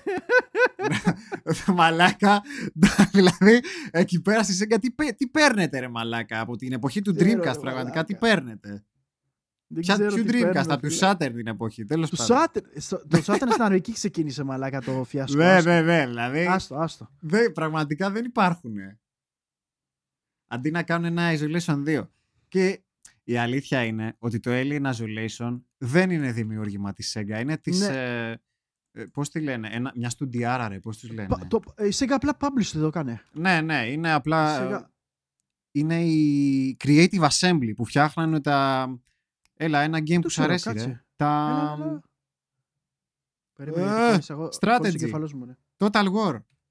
Τα Total War κάνει η... Μπράβο. Μπράβο, Creative ναι, ναι, ναι, Assembly. ναι, ναι, ναι. Μμμ. φτιάχνουν τα Total War και ξαφνικά πάνε σε first person. Μαλάκα. Τι κάνανε οι τύποι; Πρώτο τους first person ήταν αυτό. Νομίζω ναι. Και Νομίζω, ναι. φτιάξανε, φτια- και φτιάξανε ένα από τα καλύτερα horror όλων των εποχών. Έτσι απλά. Ατμοσφαιρικότατο καταπληκτικό, ρε. Ναι, όταν, όταν έχεις Sega λοιπόν το, το όνομα του Alien και μου βγάζει η Colonial Mari- Marines και απλά, απλά σκοτώνει μια ολόκληρη σειρά και έρχεται λοιπόν ένα άλλο στούντιο που είναι άσχετο με το είδος και βγάζει παιχνιδάρα, δεν μπορώ να καταλάβω. Αν δεν μπορείτε να κάνετε κάτι καλό, δώστε το αλλού ρε φίλε. Εντάξει, δεν είναι κακό. Και απλά κάνετε quality control. Εντάξει, το Isolation ο κόσμος το ζητάει πάρα πολύ. Αν και ε, από ό,τι ξέρω το Island Isolation που έπαιξα είναι canon. Ε, Ε, θεωρείται ναι. θεωρείται ναι. canon, Θεωρείται που, κάνουν. σημ- ναι. που σημαίνει έχει να κάνει με, ε, άμε, εμέσως ρε παιδί με τις ταινίες. ναι. Ότι Εμ, θεωρείται πραγματικό, πραγματική Είναι, συνέχεια είναι, δεν είναι. Prequel είναι στην ουσία Όχι. του... Ουσιαστικά να το πούμε είναι 1,5. Το Alien 1,5. Μπράβο, γιατί ναι. ήταν ανάμεσα Λα- στο 2 και στο 1. Ναι, ναι. Όταν η replay, όποιος έχει δει το Alien Ήταν τώρα, σε, Spoiler για το Alien 1, όσοι δεν το έχετε δει, πρι- ταινία 40 ετών. Ε, στο τέλος η πρωταγωνίστρια φεύγει με ένα σκαφάκι και στο isolation βλέπεις τι κάνει η κόρη της όσο η replay, η μεγάλη, η, η μαμά ήταν, replay, σε, ήταν, ήταν σε, είναι σε sleep. cryogenic ε, Σε sleep, ας cryogenic, ναι, ναι. πούμε. Ναι, αυτό βλέπεις. Και στο, και στο 2 π.χ. όταν ξεκινάει η ταινία, η Ripley μαθαίνει ότι η κόρη της έχει πεθάνει. Η κόρη της έχει Γιατί πεθάνει έχει ήδη. Από τα γεράματα. Ναι, ναι, ναι, ναι, ναι. Οπότε είναι midquel, midquel που το λέμε. Ακριβώς, ναι. Που, Ναι, ναι. Στο, που στο Alien Isolation, ας πούμε, η κόρη της ακολουθεί τα βήματα της μάνας της για να τη ναι, βρει. ναι, ναι. Γιατί ναι. ανακαλύψαν το σκάφος που ήταν στο 1, ρε παιδί μου. Αχα. Είναι, είναι, είναι ωραίο πως το συνδυάσαν, καταπληκτικό Είναι το πα- συνδυάσαν. καταπληκτικό. Είναι πραγματικά μία από τις... Πολύ σπάνια βλέπεις δουλειά, ξέρεις, να σκάει μετά από τόσα χρόνια και να είναι τόσο πιστό στην original δουλειά που έγινε το 1978-79 δηλαδή και λες μαλάκα τι, τι μελέτη κάναν τα παλικάρια τι έχουν Μμμ. κάνει εδώ πέρα το, είσαι, είναι λες και είσαι μέσα στην ταινία απίστευτο λοιπόν ε, εντάξει αυτά για Πάμε. τη, εντάξει, για τη Sega ήταν αυτά τώρα Λοιπόν, ε, πες μας πες μας Λοιπόν, ε, μάθαμε και αυτή τη βδομάδα κάτι πάρα πολύ ενδιαφέρον και ξέρετε ότι εγώ είμαι πολύ ενθουσιασμένος με αυτό το νέο γιατί ε, μάθαμε ότι υπάρχει περίπτωση, rumor είναι αυτό by the way, δεν Ναι, είναι ναι, ακόμα τίποτα σίγουρο, απλά είναι rumor ότι κάποιοι το μάθανε από βασικές πηγές μεν, αλλά είναι rumor. Οπότε, μιλάμε για το Ghost of Tsushima, το οποίο ουσιαστικά προ- υπάρχει προ, από την ε, Sucker Punch να δημιουργήσει ένα mini sequel παιχνίδι ε, πάνω στο ε, Ghost, Ghost εμ, το οποίο φημολογείται ότι υπάρχει περίπτωση να κυκλοφορήσει το 21. Ε, όταν λέμε λοιπόν Κιόλας. mini, ναι, mini sequel, μιλάμε για ένα παιχνίδι τύπου Miles Morales που έχει βγει, που είναι περίπου πες 6 με 8 ώρες gameplay, ε, το οποίο συνεχίζει το story. σαν μεγάλο DLC ας πούμε Ναι, Ένα- ναι, ναι, ένα ναι. μπαμπάτσικο απλά, DLC. Απλά είναι standalone που σημαίνει Ναι. μπορεί να αγοράσει το παιχνίδι μόνο του χωρίς να χρειάζεται να έχεις τον Ghost of Tsushima εξ αρχής. κατάλαβα ναι. Λοιπόν, ε, το παιχνίδι λένε πως θα λέγεται Ghost of Ikashima. Ε, λογικά έχει να κάνει με κάποιο... Δεν, δεν γκούγκλαρα το Ikashima αν είναι κάποιο νησί όπως το, Tsush- το Tsushima. Ε, λογικά Δεν θα είναι τσέκαρε το. κάποια περιοχή. Η Κισίμα είναι. ε, μ, Ikishima Region. Περίμενε. Ε, είναι κάτι τέτοιο, ρε. Δεν βλέπω Απλά κάτι. Λες να είναι made up. Made up πρέπει να είναι. Ναι, δεν βρίσκω, κα- παιδιά δεν βρίσκω κάτι. Οπότε μπορεί να είναι made up. Λοιπόν, Α, α, περίμενε, περίμενε.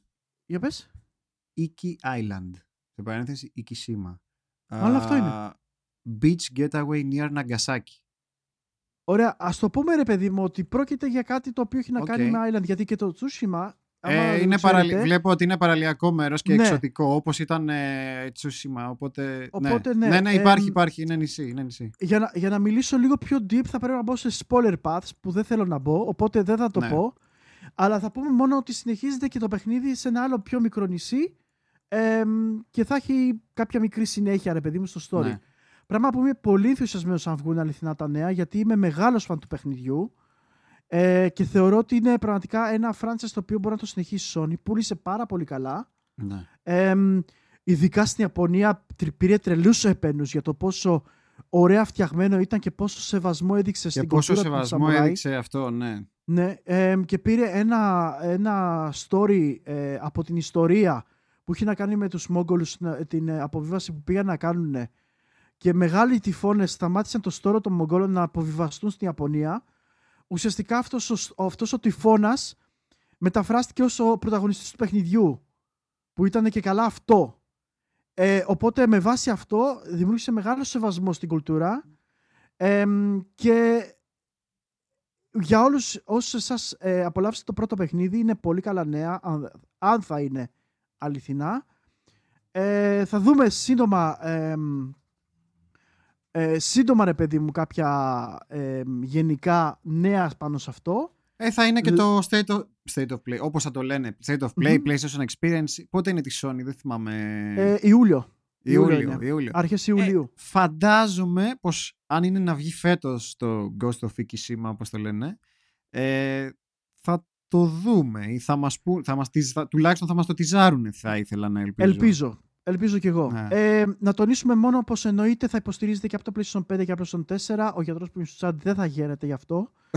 ε, αλλά ναι, δυστυχώς είναι τα πράγματα έτσι ότι αυτό το, αυτό το γεγονός και η υποστήριξη που θα δέχεται το PlayStation 4 θα ακολουθήσει για τα επόμενα χρόνια. Εντάξει, είναι και Τουλάχιστον δύο παιχνίδι, χρόνια. είναι παιχνίδι του PlayStation 4, εντάξει. Δεν, Ναι, είναι πραγματικά πάρα πολύ καλά. Πάρα πολύ καλό δείγμα ε, δυνατοτήτων ενός παλιότερου hardware, το πόσο εκμεταλλεύεται πλήρως ε, και το πόσο όμορφο φαίνεται το παιχνίδι.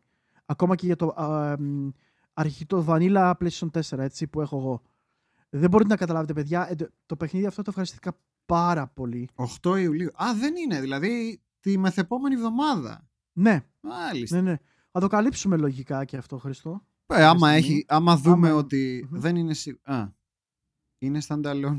Οκ, ναι. αν είναι, αν είναι stand, standalone και είναι, έχει να κάνει με καλό, κάποιον άλλο πρωταγωνιστή και τα λοιπά και όχι με τον Jin, τον πρωταγωνιστή του Tsushima, ίσως. Αλλά παρόλα αυτά, επειδή δεν θέλω να μπω στα χωράφια του, ε, του ένα, το πώς τελείωσε και το πώς συνεχίζει και μπορεί να συνεχίσει, γιατί θα μπω στα χωράφια του spoiler, ναι. θα τα αφήσω εδώ.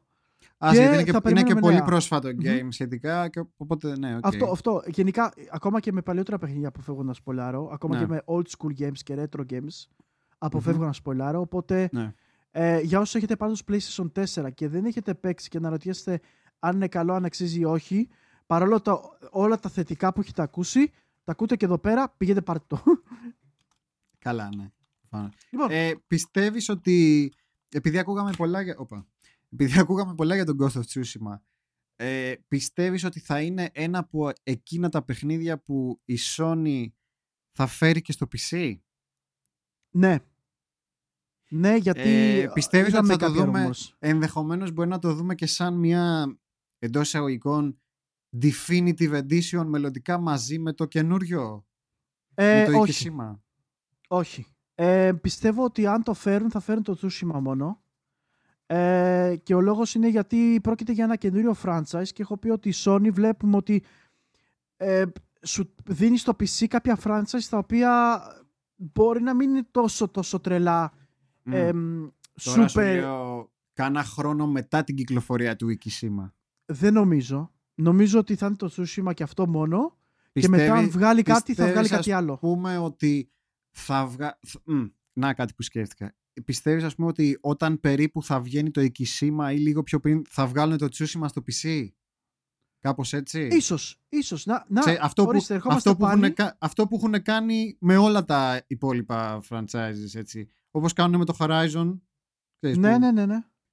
Για να κάνουν kickstart το καινούριο βγάζουν στο PC το παλιό, ξέρεις. Αυτό, δηλαδή είχαμε πει ότι σε αυτό η Sony μαλάκα, σε αυτό το promotion είναι super duper και είναι πολύ έξυπνο αυτό που κάνουν. Ναι. Το ότι φέρνουν παλιούς Εντάξει, τίτλους. Σε άλλους αρέσει, σε άλλους δεν αρέσει. Γιατί Εγώ θεωρώ ότι είναι πολύ καλό promotion γιατί δεν μπορείς να αρνηθείς δεν ξέρω, την δηλαδή αξία και το μέγεθος του PC gaming αυτή τη στιγμή. Εφ- δεν μπορείς να το εφόσον αρνηθείς. ε, είχες για τόσα χρόνια ένα exclusive, δεν ξέρω γιατί να σε χαλάει να μην είναι πλέον exclusive, αλλά οκ, ο καθένας περί ορέξεως. Θα σου, πω, θα σου πω, οι φαν της Sony ε, ουσιαστικά ρε παιδί μου α- ανά τα χρόνια έχουν και ένα, ένα πράγμα που είναι σταθερό στο, ε, στο library τους και είναι αυτό το exclusive. Και αυτό το exclusive είναι που πουλάγε, πουλάει και θα πουλάει για τη Sony και ίσως ενοχλεί τον κόσμο το, το γεγονός ότι η Sony αποφασίζει να ανοιχτεί λίγο με τα exclusive της και να τα δώσει και αυτά λίγο σε μια, μια άλλη τελείως διαφορετική πλατφόρμα ε, που ίσως παλιότερα ξέρεις να, να τους κακοφαίνεται και για Ναι. αυτό το λόγο αλλά σκεφτείτε εσείς που έχετε PlayStation και αυτά ότι δεν μπορεί μια εταιρεία σαν τη Sony να αρνηθεί την, το μέγεθος του PC Gaming και να μην το υπολογίζει ε, γιατί θα του φέρει και πελάτες, να το πούμε έτσι στεγνά, θα του φέρει και πελάτες και κάποιον να σκεφτεί καλύτερα το να αγοράσει ένα, μια κονσόλα PlayStation 4 και 5. Κατά, κα- κατά κανόνα 5. Ε, κατευθείαν πάσα για το επόμενο θέμα είναι αυτό. Ε, Αυτό, ναι, ναι. το οποίο έχει να κάνει με τη Sony να ε, επιτυγχάνει λίγο την παραγωγή του PlayStation 5 ε, και για να μπορεί να, σ- να πουλάει περισσότερα κομμάτια ε, ώστε να βάλει στόχο ανά χρόνο να πουλάει περίπου 22 εκατομμύρια κονσόλες ανά τον κόσμο. Είναι ένα πολύ φιλόδοξο πιστεύω ε, γεγο... Κάτι έκανε όχι γεγονός. Κύπρε. Αλλά θα το... Όχι ρε. Α! Εγώ είπα αυτό. Θα πούμε και το άλλο μετά, εντάξει, επειδή το Όλα και σκύπαρα με το γιατί... άλλο, αλλά οκ. ναι, ναι, ναι. Ε, οπότε ουσιαστικά είναι πολύ φιλόδοξο το να, που- να σκέφτεται η Sony θα πουλάει 22 εκατομμύρια κονσόλες το χρόνο. Τι πιστεύεις εσύ Χριστό, είναι ένας αριθμός ο οποίος μπορεί να γίνει; Πρέπει να Ε. υπολογίσουμε και, την, ε, και όλα αυτά που γίνονται στον κόσμο αυτή τη στιγμή με το ε, chip shortage; Τι λες; 22 22,5 εκατομμύρια το χρόνο. Ναι, εντάξει, γιατί Sony νομίζω είναι, dua- είναι πολύ doable. Νομίζω πως ναι. Ειδικά όταν θα βρουν λίγο τα πατήματά τους με αυτά που λέγανε ότι θα αλλάξουν λίγο το hardware. Με Ε, το εντάξει, το Redeem, το, καινούριο ναι, hardware. εντάξει, το 21 σίγουρα θα αποτελέσει εξαίρεση σε αυτό το Ναι, ναι, ναι, estimation, σίγουρα, προφανώς. Γιατί έχει πουλήσει, πόσα έχει πουλήσει, 7-8 εκατομμύρια το PlayStation 5.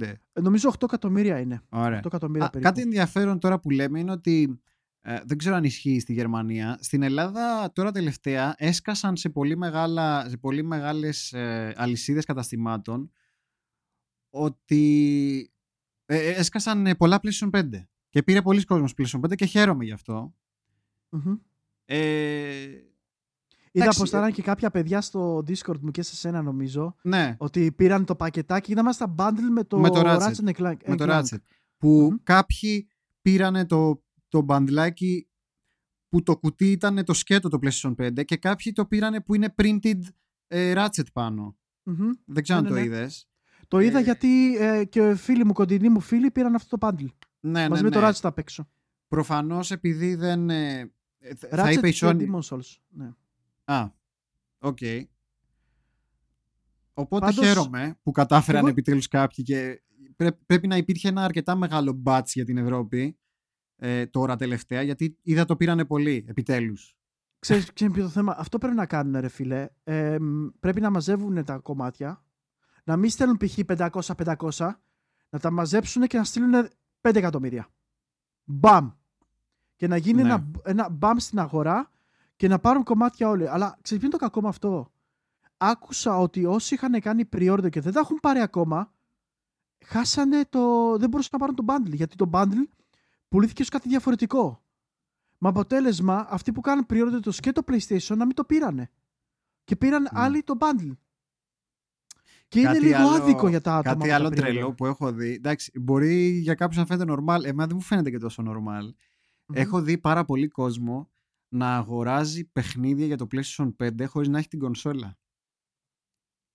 Απίστευτο, What? ε. Ναι. Γιατί; Για όταν θα την πάρει. Απίστευτο. Αυ... Να έχεις αγοράσει ρε παιδί μου το Demon Souls Ναι. στο Ratchet, αλλά να μην την Αλλά- έχεις την αλλά- κονσόλα ακόμα. Μαλάκα, μιλάμε για 80. Οπότε είναι πολύ, δεν- δεν είναι στέκει πολύ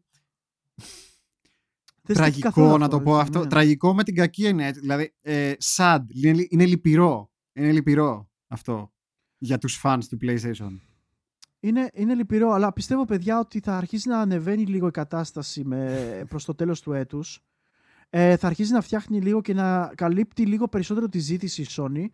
Ίσως μας παρουσιάσει, είπαμε, το ένα, ρι- ένα διαφορετικό μοντέλο του PlayStation 5, ώστε η παραγωγή του να γίνεται λίγο πιο smooth. Ε, μ, όλα αυτά θα φανούν, έτσι. Μέχρι τότε, δυστυχώς, έχουμε ακόμα αυτή την αναμονή. Ε, πολλές κονσόλες δεν μπορούν να καλύψουν την αγορά. Δυστυχώς και αυτά και θα δούμε. Ε, είμαι, είμαι πάντως αρκετά θετικός για το μέλλον. Γενικα Μμμ. και άμα ανοίξεις και το εργοστάσιο το τρίτο, παιδιά, με τα ε, τέτοια, Αυτό, αυτό περιμένουμε. Τη TSMC το εργοστάσιο μπας και πάρει λίγο μπρος, αλλά αυτό Μμμ. μέχρι του χρόνου θα έχει τελειώσει. Ναι, το 23 το είπανε. Το Ε, 22 προς το 23. Κάτι που ξεχάσαμε να αναφέρουμε προηγουμένως που θέλαμε να το κολλήσουμε με, το, με τον Ghost of Tsushima και, την ενδεχόμενη, και τον ενδεχόμενο ερχομό του στο PC είναι ότι ακούγεται πάρα πολύ έντονα τον τελευταίο καιρό ότι ένα remaster του Bloodborne βρίσκεται πρώτων πυλών ε, για το PlayStation 5 αλλά και για το PC αργότερα. Μμμ. Ε, δεν ξέρω αν θα είναι φέτος αυτό. Ε, ακούγεται πάρα πολύ έντονα. Ε, λέγεται ότι δεν το φτιάχνει ούτε, η- ούτε η ίδια From, Soft, η From Software, οι developers του, του Dark Souls και του Demon Souls, αλλά ούτε ε, η Blue Point Studios που έφτιαξε το, rema- το remake στην ουσία του Demon Souls. Είναι κάποιο άλλο στούντιο το οποίο δεν- δεν γνωρίζουμε προς το παρόν. Ε, λέγεται ότι θα κυκλοφορήσει φέτος στο PlayStation 5 και μέσα στο 22 στο PC.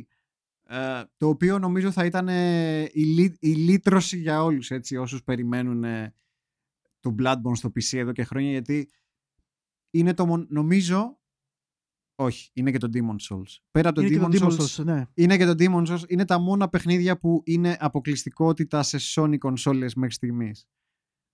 Ε, δεν ξέρω τι πιστε, πιστεύεις ότι υπάρχει αυτό το remaster, θα βγει σε PC, θα βγει μόνο σε PlayStation 5, να περιμένουμε και κυκλοφορία του Demon Souls σε PC, πώς το κόβεις; Ε, κοίτα, εγώ γενικά πιστεύω ότι η From Software είναι μια εταιρεία η οποία δεν είναι αποκλειστική, δεν είναι developer της ε, Sony, έτσι. Όχι προφανώς. Έχει, Ε, είχε ο- κάποιες, ε, όταν είχε κάποιες ας το πούμε οικονομικές ανασφάλειες, να το πούμε έτσι, ε, πήγε προς τη Sony και με το Demon Souls και με το Bloodborne, έτσι. Ναι, αλλά μιλάμε πρώτα απ' όλα το Demon Souls, το αρχικό ήταν PlayStation 3 Ναι. και το, και το Bloodborne ουσιαστικά ήταν launch title του PlayStation 4. Μμμ.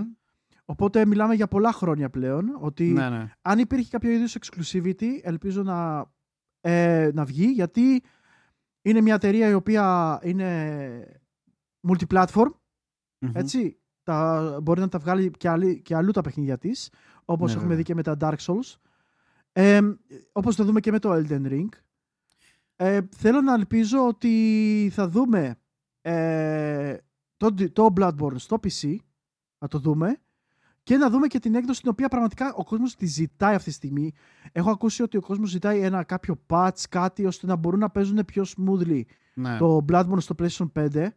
Πράγμα που δεν υπάρχει ακόμα. Δεν υπάρχει ακόμα, όχι. Υπάρχει μόνο Ναι. ένα hack, θα το πω, mod, Μμμ. για, που, μόνο για χακαρισμένες κονσόλες, που μπορείς να παίξεις, ακόμα και στο απλό το PlayStation 4 νομίζω μπορείς να παίξεις 60 FPS Bloodborne. Τώρα, άμα έχει κάποιο, κάποιο αρνητικό αυτό, άμα δημιουργεί προβλήματα δεν το γνωρίζω. Πάντως νομίζω, είχα δει και φίλους μας streamers που το έχουν παίξει σε 60 FPS.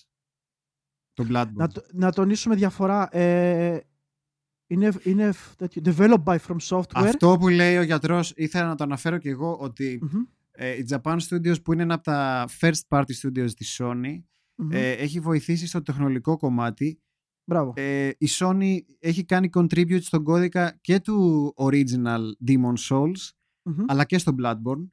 Ε, όμως ε, έχει αποδειχθεί ξανά και ξανά ότι όταν ένα franchise είναι δικό σου μπορείς πολύ εύκολα να δώσεις το ποσό που θα σου ζητήσει αυτός που θα σε βοήθησε, στη συγκεκριμένη περίπτωση η Sony, έτσι ώστε να το πας σε περισσότερες πλατφόρμες. Έτσι, έτσι έγινε και με το Death Stranding. Ακριβώς. Δηλαδή, πάλι πω- βοήθησε η Sony και οικονομικά. Δεν ξέρω αν βοήθησε και τεχνολογικά, αν, έχει, αν υπάρχει κώδικα στη Sony που λέμε μέσα στο Death Stranding, αλλά Μμμ. νομίζω όλα είναι δυνατά όταν είναι δικό σου το franchise. Δηλαδή, Πάντως, αρε- πάντως, παιδιά, ε, Japan Studios ε, βοήθησε απλά, οπότε γι' αυτό το λόγο δεν αυτό, ακούει ναι, τόσο είχε πολύ. Το, το game είναι καθαρά From Software. From software. Και ναι. να πω κάτι τώρα τελευταία, γιατί ε, πήρα τελευταία πιο παλιά, λίγο πριν λίγο καιρό, πήρα το Game of the Year Edition του Bloodborne, το οποίο έχω πει και θα στριμάρω κιόλας on stream. Δοκίμασα το παιχνίδι λίγο και ξέρετε, με έχετε δει να παίζω το Dark Souls 1. Είχα παίξει το 1, το remaster, Μμμ. πράγμα που δεν τερμάτισα εννοείται, γιατί εκνευρίστηκα. Έπαιξα και το 3, το οποίο μου είχαν κάνει δώρο δύο παιδιά. Και δοκίμασα και τώρα και το Bloodborne. Και μπορώ με hands down να πω πως πρόκειται για ένα καλύτερο δείγμα παιχνιδιού από ότι είναι το Dark Souls. Για μένα, προσωπικά εγώ έτσι νιώθω. Είναι πιο smooth το action, είναι πιο ωραίο το action. Ε, ακόμα και το, και το τέτοιο, ε, ακόμα και το setting του είναι πολύ πιο ωραίο από το Dark Souls, μου αρέσει πιο πολύ. Ε, οπότε όλα αυτά έρχονται και δένουνε και μου φτιάχνουν μια πολύ ωραία αίσθηση του παιχνιδιού και πιστεύω ότι θα ευχαριστηθώ πιο πολύ να, το, να, το, να παίξω το παιχνίδι παρά τα Dark Souls. Επίσης, να τονίσω ότι το είπα και σε σένα ότι το παιχνίδι μου θυμίζει πάρα πολύ ένα άλλο game το οποίο λάτρευα στο PlayStation 1 και θα ήθελα να δω κάποια στιγμή να επιστρέφει λόγω του setting και το έτσι το dark και της Της σκακίλα, τη αισθητικής, μοντίλα, ναι. Την αισθητικής κοθ- όλης την αυτής. κοθίλα, ναι. όλο Η αυτό το- Godzilla, μπράβο. Ε, μου θυμίζει πάρα πολύ το Nightmare Creatures, για όσους το ξέρετε. Είναι ένα έτσι ε, τέτοιου είδους setting, παρόμοιο setting παιχνίδι στο PlayStation 1 horror, το οποίο ήταν καταπληκτικό. Ήτανε, ήμουνα πολύ μεγάλος λάτρης του Nightmare Creatures 1 και 2 και κάποια στιγμή οπωσδήποτε θα γίνει stream ε, τέτοιο. Σίγουρα και τα δύο θέλω να στριμάρω. Ε, αλλά μου θυμίζει απίστευτα και λόγω του ότι μου θυμίζει αυτό, με παροτρύνει πιο πολύ να παίξω. Ε, Α, θα Δε- ήθελα να αυτό, το δω. Που λέει, ναι. Αυτό που λέει ο Versus Doctor, που λέει η Decima Engine του Death Stranding είναι από το Horizon Zero Dawn. Αυτό δεν το γνωρίζω, όντως. Ούτε εγώ το ήξερα, παιδιά. Δηλαδή, ο Kojima χρησιμοποιεί engine της Guerrilla. Για το... Κάτσε να το δούμε. Α, Death Μπορεί, γιατί, Stranding γιατί πριν η engine. προηγούμενη μηχανή που δούλεψε ήταν, ε, ήταν Γιατί- φτιαγμένα grounds down του, από την Konami. Είναι πολύ σημαντικό αυτό. Fox γιατί, Engine. Φίλε, όντως. Είναι της Guerrilla. Άρα, Οπότε ουσια- συμπεραίνουμε ότι ακόμα και first party εντός εισαγωγικών engine, τεχνολογία της Sony είναι, έτσι, της Guerrilla που είναι Μμμ. της Sony. Ακόμα και τη Sony τεχνολογία να χρησιμοποιείς, πάλι άμα θέλεις να το κάνεις workout, μπορείς. Ναι. Οπότε τι λέμε τώρα, με, με ολόκληρη μηχανή α, αλλουνού είναι. Ε, μαζί, οκ. Ε, έχει τέτοιο όμως. Έχει rights. Είναι πάρα πολύ αυστηρά τα rights, παιδιά, να ξέρετε. Δεν τα Τα αφήνουν έτσι δικαιώματα έχουν εύκολα οι μεγάλο θέμα, εταιρείες. ναι. Ε, Σου λέει, σου λέει η Sony, ρε φίλε, πάρε τη μηχανή γραφικών, κάνε develop πάνω της. Θα έχω Ναι. την, ε, το exclusivity π.χ. για δύο χρόνια. Πόσο το είχε το Death Stranding, δύο χρόνια; Ένα χρόνο. ναι. Και ένα χρόνο και μπορεί και παραπάνω, δεν θυμάμαι. Θα ψέματα θα σου πω άμα πω τώρα. Πάντως έχουμε τα exclusive- exclusive rights για κάποιο διάστημα. ναι. Μετά από αυτό μπορεί να το κάνεις και publish αλλού, να το κυκλοφορήσεις σε άλλες πλατφόρμες. Πράγμα που έκανε με το να το βγάλεις στο PC ή μπορούσε να ήταν και, ε, μπορούταν και κανόνας το να το κυκλοφορήσει μόνο στο PC και όχι στο Xbox. Πράγμα που κυκλοφόρησε στο Xbox, δεν κυκλοφόρησε στο Death Stranding. Α, ναι. Όχι. Ναι, δεν κυκλοφόρησε. ναι, ρε, έχει κυκλοφορήσει. Οπότε ήταν απλά time exclusive. Παρόλο που είχε τη μηχανή του η Sony, μπορούσε να το κυκλοφορήσεις και σε άλλες πλατφόρμες. Οπότε, ναι. Ε, πάντως ναι, είναι πολύ ενδιαφέρον αυτά τέτοια θέματα να τα βλέπουμε. Γιατί δίνουν πολύ, μας δίνουν πάρα πολύ ότι η Sony σαν εταιρεία έχει ανοιχτεί πάρα πολύ διαφορετικά από ό,τι την έχουμε συνηθίσει. Οπότε γι' αυτό λέμε ότι ίσως κακοφανεί στους φαν της εταιρείας που την έχουν συνηθίσει με τα exclusive title της αποκλειστικά και μόνο στην κονσόλα να ανοίγεται αλλού. Ε, ίσως να... Ε, όχι στο Xbox. Όχι. Εγώ, θυ, εγώ θυμάμαι... Μαλάκα, ότι είχες όντως και δεν στο είναι Xbox. στα Xbox. Όντως Οκ, δεν το, είναι. παίρνω, το παίρνω πίσω, συγγνώμη παιδιά. Ναι, ναι, ναι. Είχα, είχα δει κάπου, ίσως ήταν fan, fan made. Μαλάκα και εγώ, ε, γιατί μου φαίνεται ότι είχα δει κουτάκι. Death Είχα δει Stranding. κουτάκι Xbox Death Μαλακή, Stranding, αλλά ναι, θα ήταν fan-made. καμιά. Ναι, ναι. Fan media, οπότε συγγνώμη για αυτό παιδιά, αλλά παρόλα αυτά όμως βλέπουμε στο PC κυκλοφόρησε και βλέπουμε ότι υπάρχει άνοιγμα. Να το ξέρετε, Ναι. ότι υπάρχει άνοιγμα να συνηθίσετε τη Sony να κάνει κάποια τίτλους promotion, γιατί εγώ τα θεωρώ promotion πιο πολύ από ότι ε, θα αρχίζουμε να βγάζουμε και τίτλους στο τέτοιο, γιατί δεν σου βγάζει άμεσα made Ε, ναι, τώρα για εντάξει. το PlayStation παιχνίδια στο PC, σου βγάζει παλιούς τίτλους στο PC. Οπότε ε, θα δούμε. Λοιπόν, ε, αυτά για το Death, ε, Bloodborne. Μμμ. Ε, για πάμε, το επόμενο. Άλλα πολύ ωραία νέα που μάθαμε μέσα στη βδομάδα, ε, που λογικά ισχύουν, ε, είναι ότι ε, ακούγαμε για, ε, για το event της ε, EA που θα γίνει στις 22 Ιουλίου ότι θα βλέπαμε την αναβίωση ενός αγαπημένου franchise της E EA. Και μάλιστα Και- πρόσφατα κιόλας είχαμε δει ότι ο κόσμος ε, όχι απλά το ζήταγε, το φώναζε να το πάρουν. Αυτό, ναι. Ε, δεν ξέραμε για ποιο franchise πρόκειται. Εμένα πήγε, το μυαλό μου αυτομάτως πήγε στο Command and Conquer. Δεν σου, το- δεν σου το κρύβω. Αλήθεια. Εγώ όχι. Ναι. Ναι, ναι, το μυαλό μου πήγε στο Command and Conquer, ξεκάθαρα. Εγώ όχι, γιατί λόγω του πρόσφατου remaster. Ακριβώς γι' αυτό θεώρησα ότι α, βγάλανε το remaster των ε, παλιών γιατί μπορεί να θέλουν να... Καλά, Και μπορεί να δεις. Μην το απο... Εγώ δεν το αποκλείω. Μπορεί στο μέλλον να δούμε ένα Command and Conquer. Ένα καλό Command and Conquer, παρακαλώ. Οπότε, ε, δεν πρόκειται όμως για Command and Conquer. Οι φήμες λένε ότι μιλάμε για ένα Dead Space ε, το αγαπημένο Dead Space, ένα από τα πολύ αγαπημένα έτσι horror. Ε, horror. Εγώ το Dead Space, παιδιά, δεν το λέω horror. Είναι, Είναι horror, ρε φίλε. έχει horror στοιχεία, ελιενίζει πάρα πολύ. Αυτό, ελληνίζει. Δηλαδή το Ελληνίζει, horror ναι. του Alien έχει.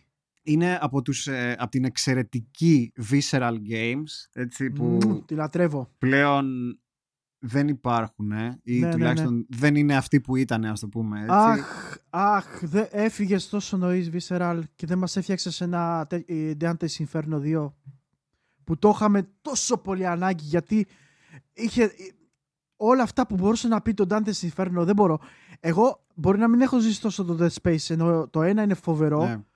αλλά το Dante's Inferno μαλάκα τρελάθηκα. Δηλαδή γιατί ήταν τόσο καλή ευκαιρία να φτιάξει Εν τω κάτι μεταξύ, τόσο καταπληκτικό. κατά τη γνώμη μου η Visceral ε, πούσαρε αρκετά την EA για το τι έβγαζε έτσι, γιατί τα franchises της ήταν πολύ διαφορετικά σε σχέση με αυτά που έβγαζε η, η EA αν θέλει γιατί Ναι, ναι, και, ναι. το, De- και το Dead Space ε, όπως και το ε, Dante's Inferno που αναφέρεις είναι πάρα πολύ ενήλικα franchises και τα δύο να το πω έτσι δηλαδή και πολύ ιδιαίτερα.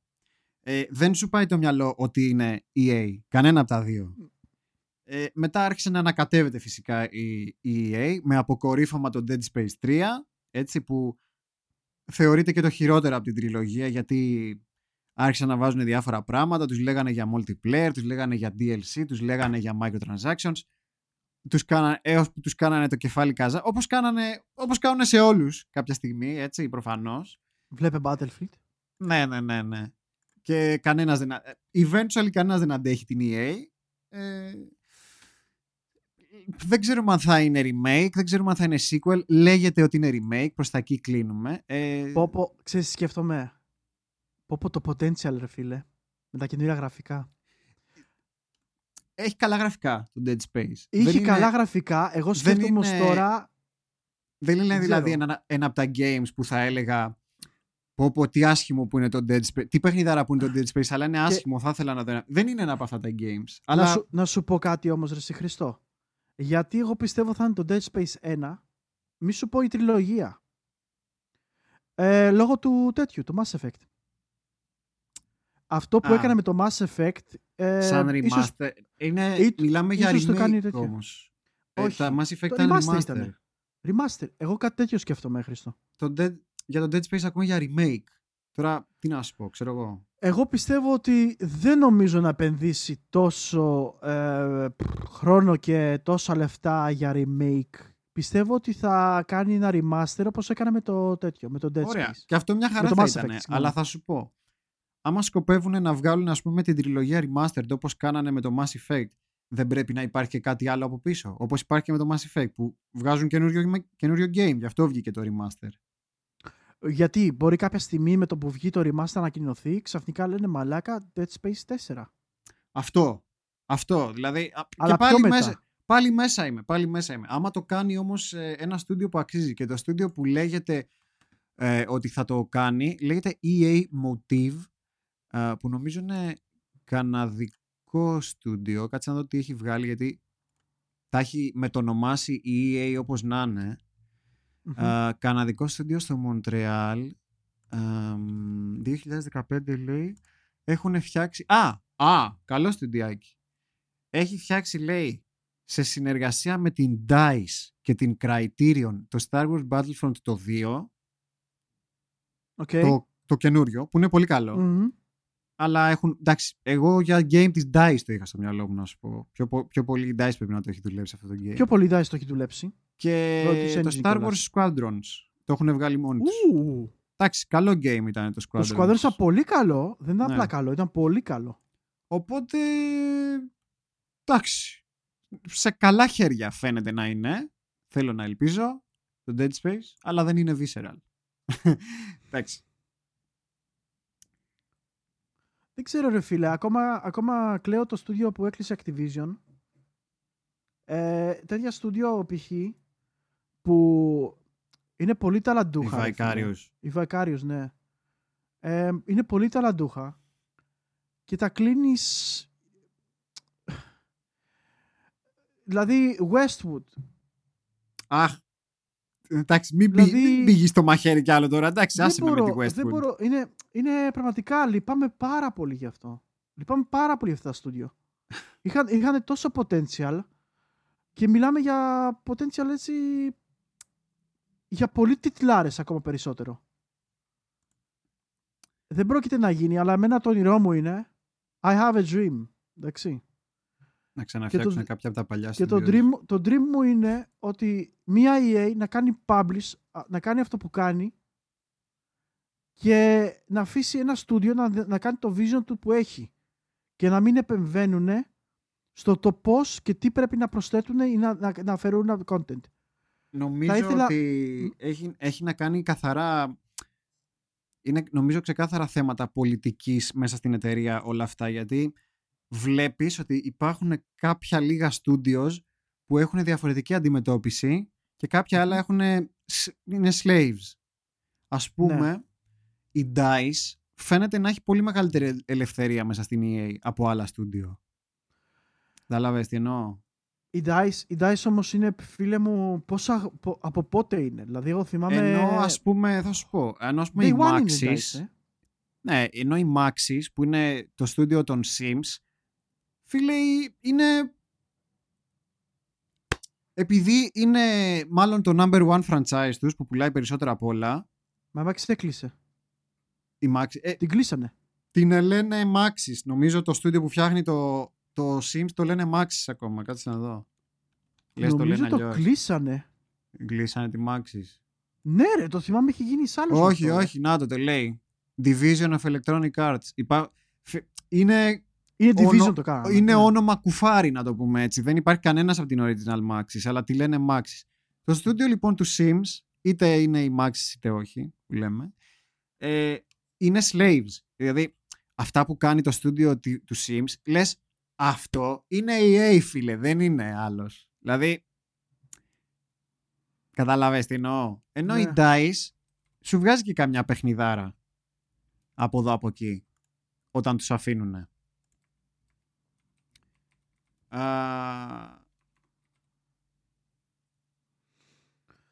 Αυτά, δηλαδή, να, πώς το λένε, ελπίζω πάντως να δούμε καλά αποτελέσματα και προοπτικές για αυτό που πάνε να κάνουν και να δούμε παρόμοια δείγματα με το ε, Mass Effect, αν είναι remaster. Και αν είναι να δούμε ένα καινούργιο Dead Space, πιστεύω... Dead Space. Όχι, το, σαν το Mass, Mass Effect ah, να κάνουν τα ναι, ναι, δείγματα, ναι, δείγματα remaster. Μακάρι, έτσι. Λοιπόν, ε, ένα τελευταίο θεματάκι ένα τελευταίο. σήμερα. Το οποίο έχει να κάνει με τη Nintendo, κλασικά. Η οποία πλέον γιορτάζει και εκτός από το Zelda και αυτά, γιορτάζει και τα 25 χρόνια. Σαν σήμερα. Γιορτά, γιόρταζε. Ναι. Ναι, σαν σήμερα, παιδί μου, κυκλοφόρησε το Nintendo 64. Ε, ακριβώς. Λοιπόν, τι μπορούμε να πούμε για την Nintendo 64. Να πούμε λίγα πράγματα ε, σχετικά με αυτή την κονσόλα και να ρωτήσω εσένα πρώτα απ' όλα. Τι, πώς, πώς έζησες τον Nintendo 64 εσύ, Χρήστο; Τώρα, εντάξει, έχουμε κάνει, έχουμε κάνει αφιερώματα ολόκληρα σε άλλες πλατφορμες στο παρελθόν. Έχουμε κάνει για το Super Nintendo. Μπορείτε να ανατρέξετε κιόλας στις uh, audio εκδόσεις. Ε, έχουμε κάνει αφιέρωμα Super Nintendo, έχουμε κάνει αφιέρωμα PlayStation 2. Ε, θα λέγατε τώρα, γιατί δεν κάνετε αφιέρωμα Nintendo 64. Θεωρητικά θα μπορούσαμε να κάνουμε αφιέρωμα ακόμα και για το Nintendo 64.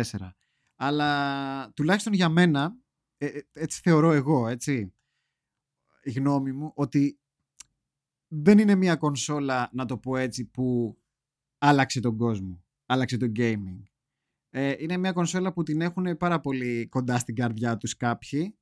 Ε, για μένα δεν είναι μια κονσόλα που την έζησα από πάρα πολύ κοντά. Ε, την είχαν φίλοι μου φυσικά. Ήμουνα μικρός, ήμουνα 6-7 χρονών όταν κυκλοφόρησε αυτό που ήθελα πάντα από το Nintendo 64 φυσικά ήταν το Pokemon Stadium.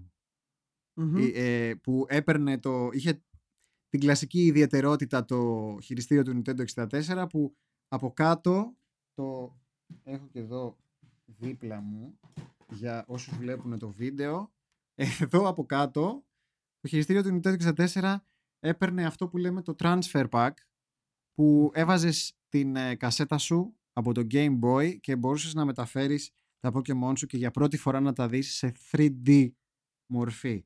Και το για ένα παιδί του 1997-98 αυτό ήταν the dream. Έτσι. Ναι, σύν το ότι μπορούσε να παίξεις τις δύο Pokemon κασέτες στο, στην τηλεόραση, έτσι.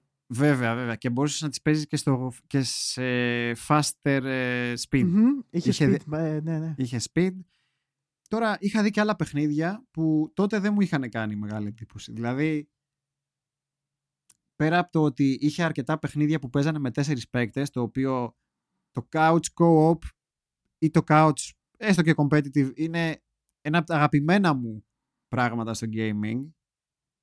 Ε, το είχε πολύ αυτό το Nintendo 64 και το λατρεύω γι' αυτό. Κάπως έτσι γεννήθηκε και το Super Smash Brothers.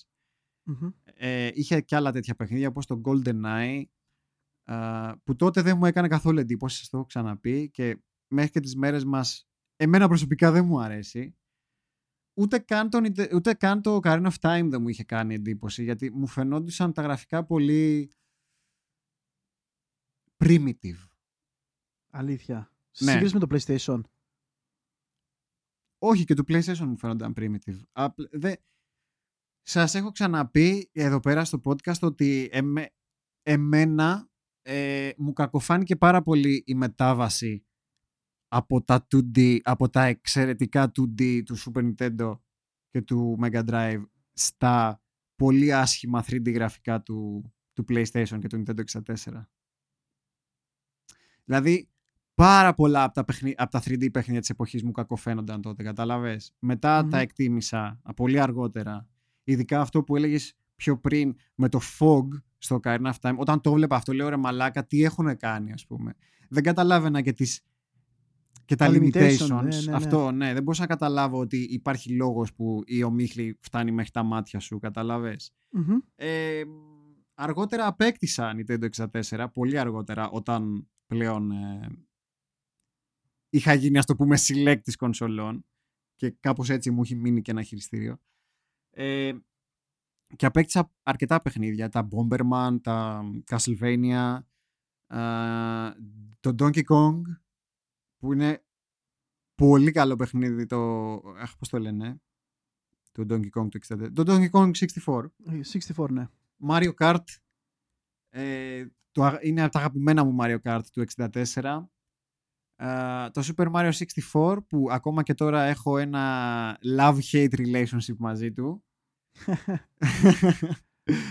ε, τι άλλες αναμνήσεις έχω από το Nintendo 64.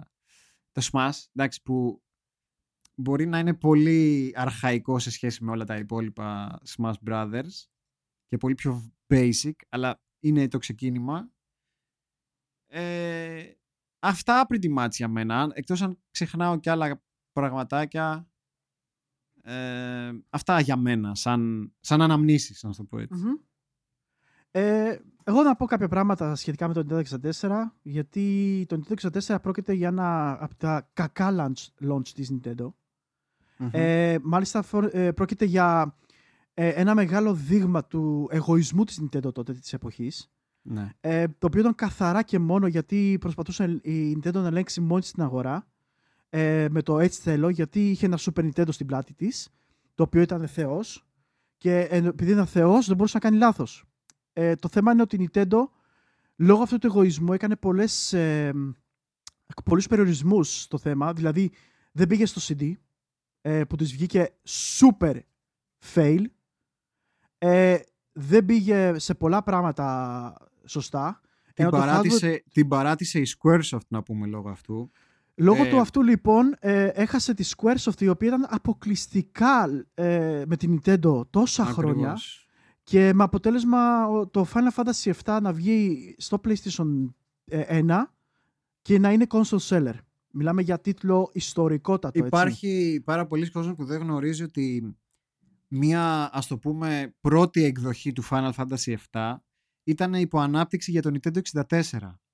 Ε, δεν ήταν όμως το Final Fantasy VII που ξέρουμε και γνωρίζουμε και αγαπάμε. Ήταν ένα prototype που θα λειτουργούσε σαν sequel του Final Fantasy VI, ας το πουμε Είχε τους χαρακτήρες του Final Fantasy VI και συνέχιζε το story του 6, ας το πούμε. Σε 3D γραφικά, έτσι. Όμως, υπολόγισε στο περίπου η Squaresoft, τότε Squaresoft ακόμα, ε, ότι θα χρειαστεί για το παιχνίδι που ήθελε να φτιάξει περίπου 11 κασέτες. Και, και πάνε και λένε στην Nintendo αυτό που πάτε να κάνετε δεν γίνεται. Θέλουμε CD για να βγάλουμε τα παιχνίδια μας. Θέλουμε CD, θέλουμε πολλά δεδομένα. Θέλουμε να βάλουμε μουσική με ποιότητα CD, θέλουμε να βάλουμε cutscenes σε καλή ποιότητα. Δεν γίνονται αυτά που... Δηλαδή, κάνε, πάτε να κάνετε μεγάλη μαλακία. Και το πλήρωσαν πάρα πολύ Ο λόγος είναι γιατί τα cartridge κασέτες της Nintendo ε, μπορούσαν να πάρουν μέχρι 128 MB ε, μνήμη σε αντίθεση με τα 7, 750 ε, που έχει ένα CD. 750 MB, ναι. Δηλαδή μιλάμε για όχι απλά διπλάσια, τριπλάσια, τετραπλάσια χωρικότητα, είναι πολύ μεγαλύτερη. Με αποτέλεσμα αυτό να περιορίζει πάρα πολλούς developer να δημιουργούν παιχνίδια για τον Nintendo 64. Και ε, το πιο αστείο της υπόθεσης είναι ότι καταρχάς τα CD ήταν πολύ πιο φθηνά έτσι, η παραγωγή τους. Oh, Έβγαιναν έτσι, ναι. τάκ, τάκ, τάκ, ήταν ένα κομμάτι πλαστικό ας πούμε με ένα iridium layer. Ε, το αστείο της υπόθεσης είναι η, η Squaresoft είχε υπολογίσει 11 κασέτες έτσι. Όταν τελικά πήρε τα μπογαλάκια της και πήγε στη Sony τα παιχνίδια που έβγαζε όχι απλά χρησιμοποιούσαν CD. Το Final Fantasy VII κυκλοφόρησε σε τρία CD.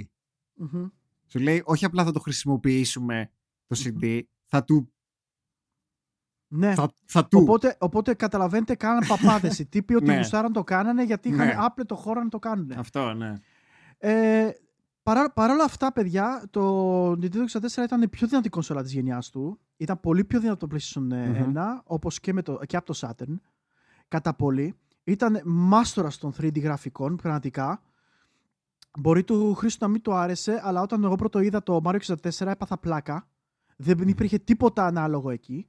Να πούμε ότι επίσης η Nintendo, όπως ξέρετε, γενικά ανά τις γενιές κάνει κάποιο innovation στην τεχνολογία και όπως έχει κάνει και με το Switch τώρα και τότε έκανε με το controller της το οποίο ήταν το πρώτο controller με το αναλογικό μοχλό ε, Βεβαίως. και κατά δεύτερον ήταν η πρώτη που χρησιμοποίησε Rumble Pack δηλαδή δο- δόνηση στο controller δόνηση. με ε, έξτρα, έξτρα γκατζετάκι κάτω που σας έδειξε ο Χρήστος πριν λίγο για το cartridge. Και μην ξεχάσουμε το περιβόητο First Patch Ever Made, το οποίο ήταν το Expansion Pack, το οποίο η Nintendo το πούλησε σαν έξτρα μνήμη, αλλά ε, δεν, δεν, κατάφε, δεν εξήγησε στον κόσμο ότι κά- κάποια παιχνίδια χρειάζονται το Expansion Pack γιατί έχουν κάποια, κάποιο error, το οποίο ήταν τόσο critical που χωρίς αυτό δεν μπορούσε να παίξει το παιχνίδι.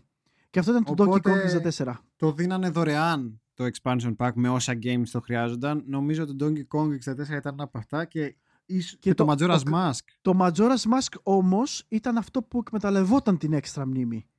Ναι. Ήταν η εξαίρεση ότι ουσιαστικά το Majora's Mask χρειαζόταν την έξτρα μνήμη για να λειτουργήσει σωστά. Ναι, ναι, ναι. Ε, οπότε είδαμε και λοιπόν εκεί και το expansion και είδαμε κάποια πράγματα. Επίσης να αναφέρουμε το γεγονός ότι ήταν η μόνη από τις κονσόλες εκείνης της γενιάς που είχε τέσσερα inputs για controllers Το που σημαίνει αυτομάτως party games. Sorry που σε διακόπτω. Ναι, ναι, πες, πες. Ήθελα να πω για το Majora's Mask. Το οποίο Majora's Mask γιατί χρησιμοποιεί, γιατί θέλει παραπάνω memory, θυμάσαι; Για, για πες το, Για πες το, ναι, θυμάσαι. το ξέρω.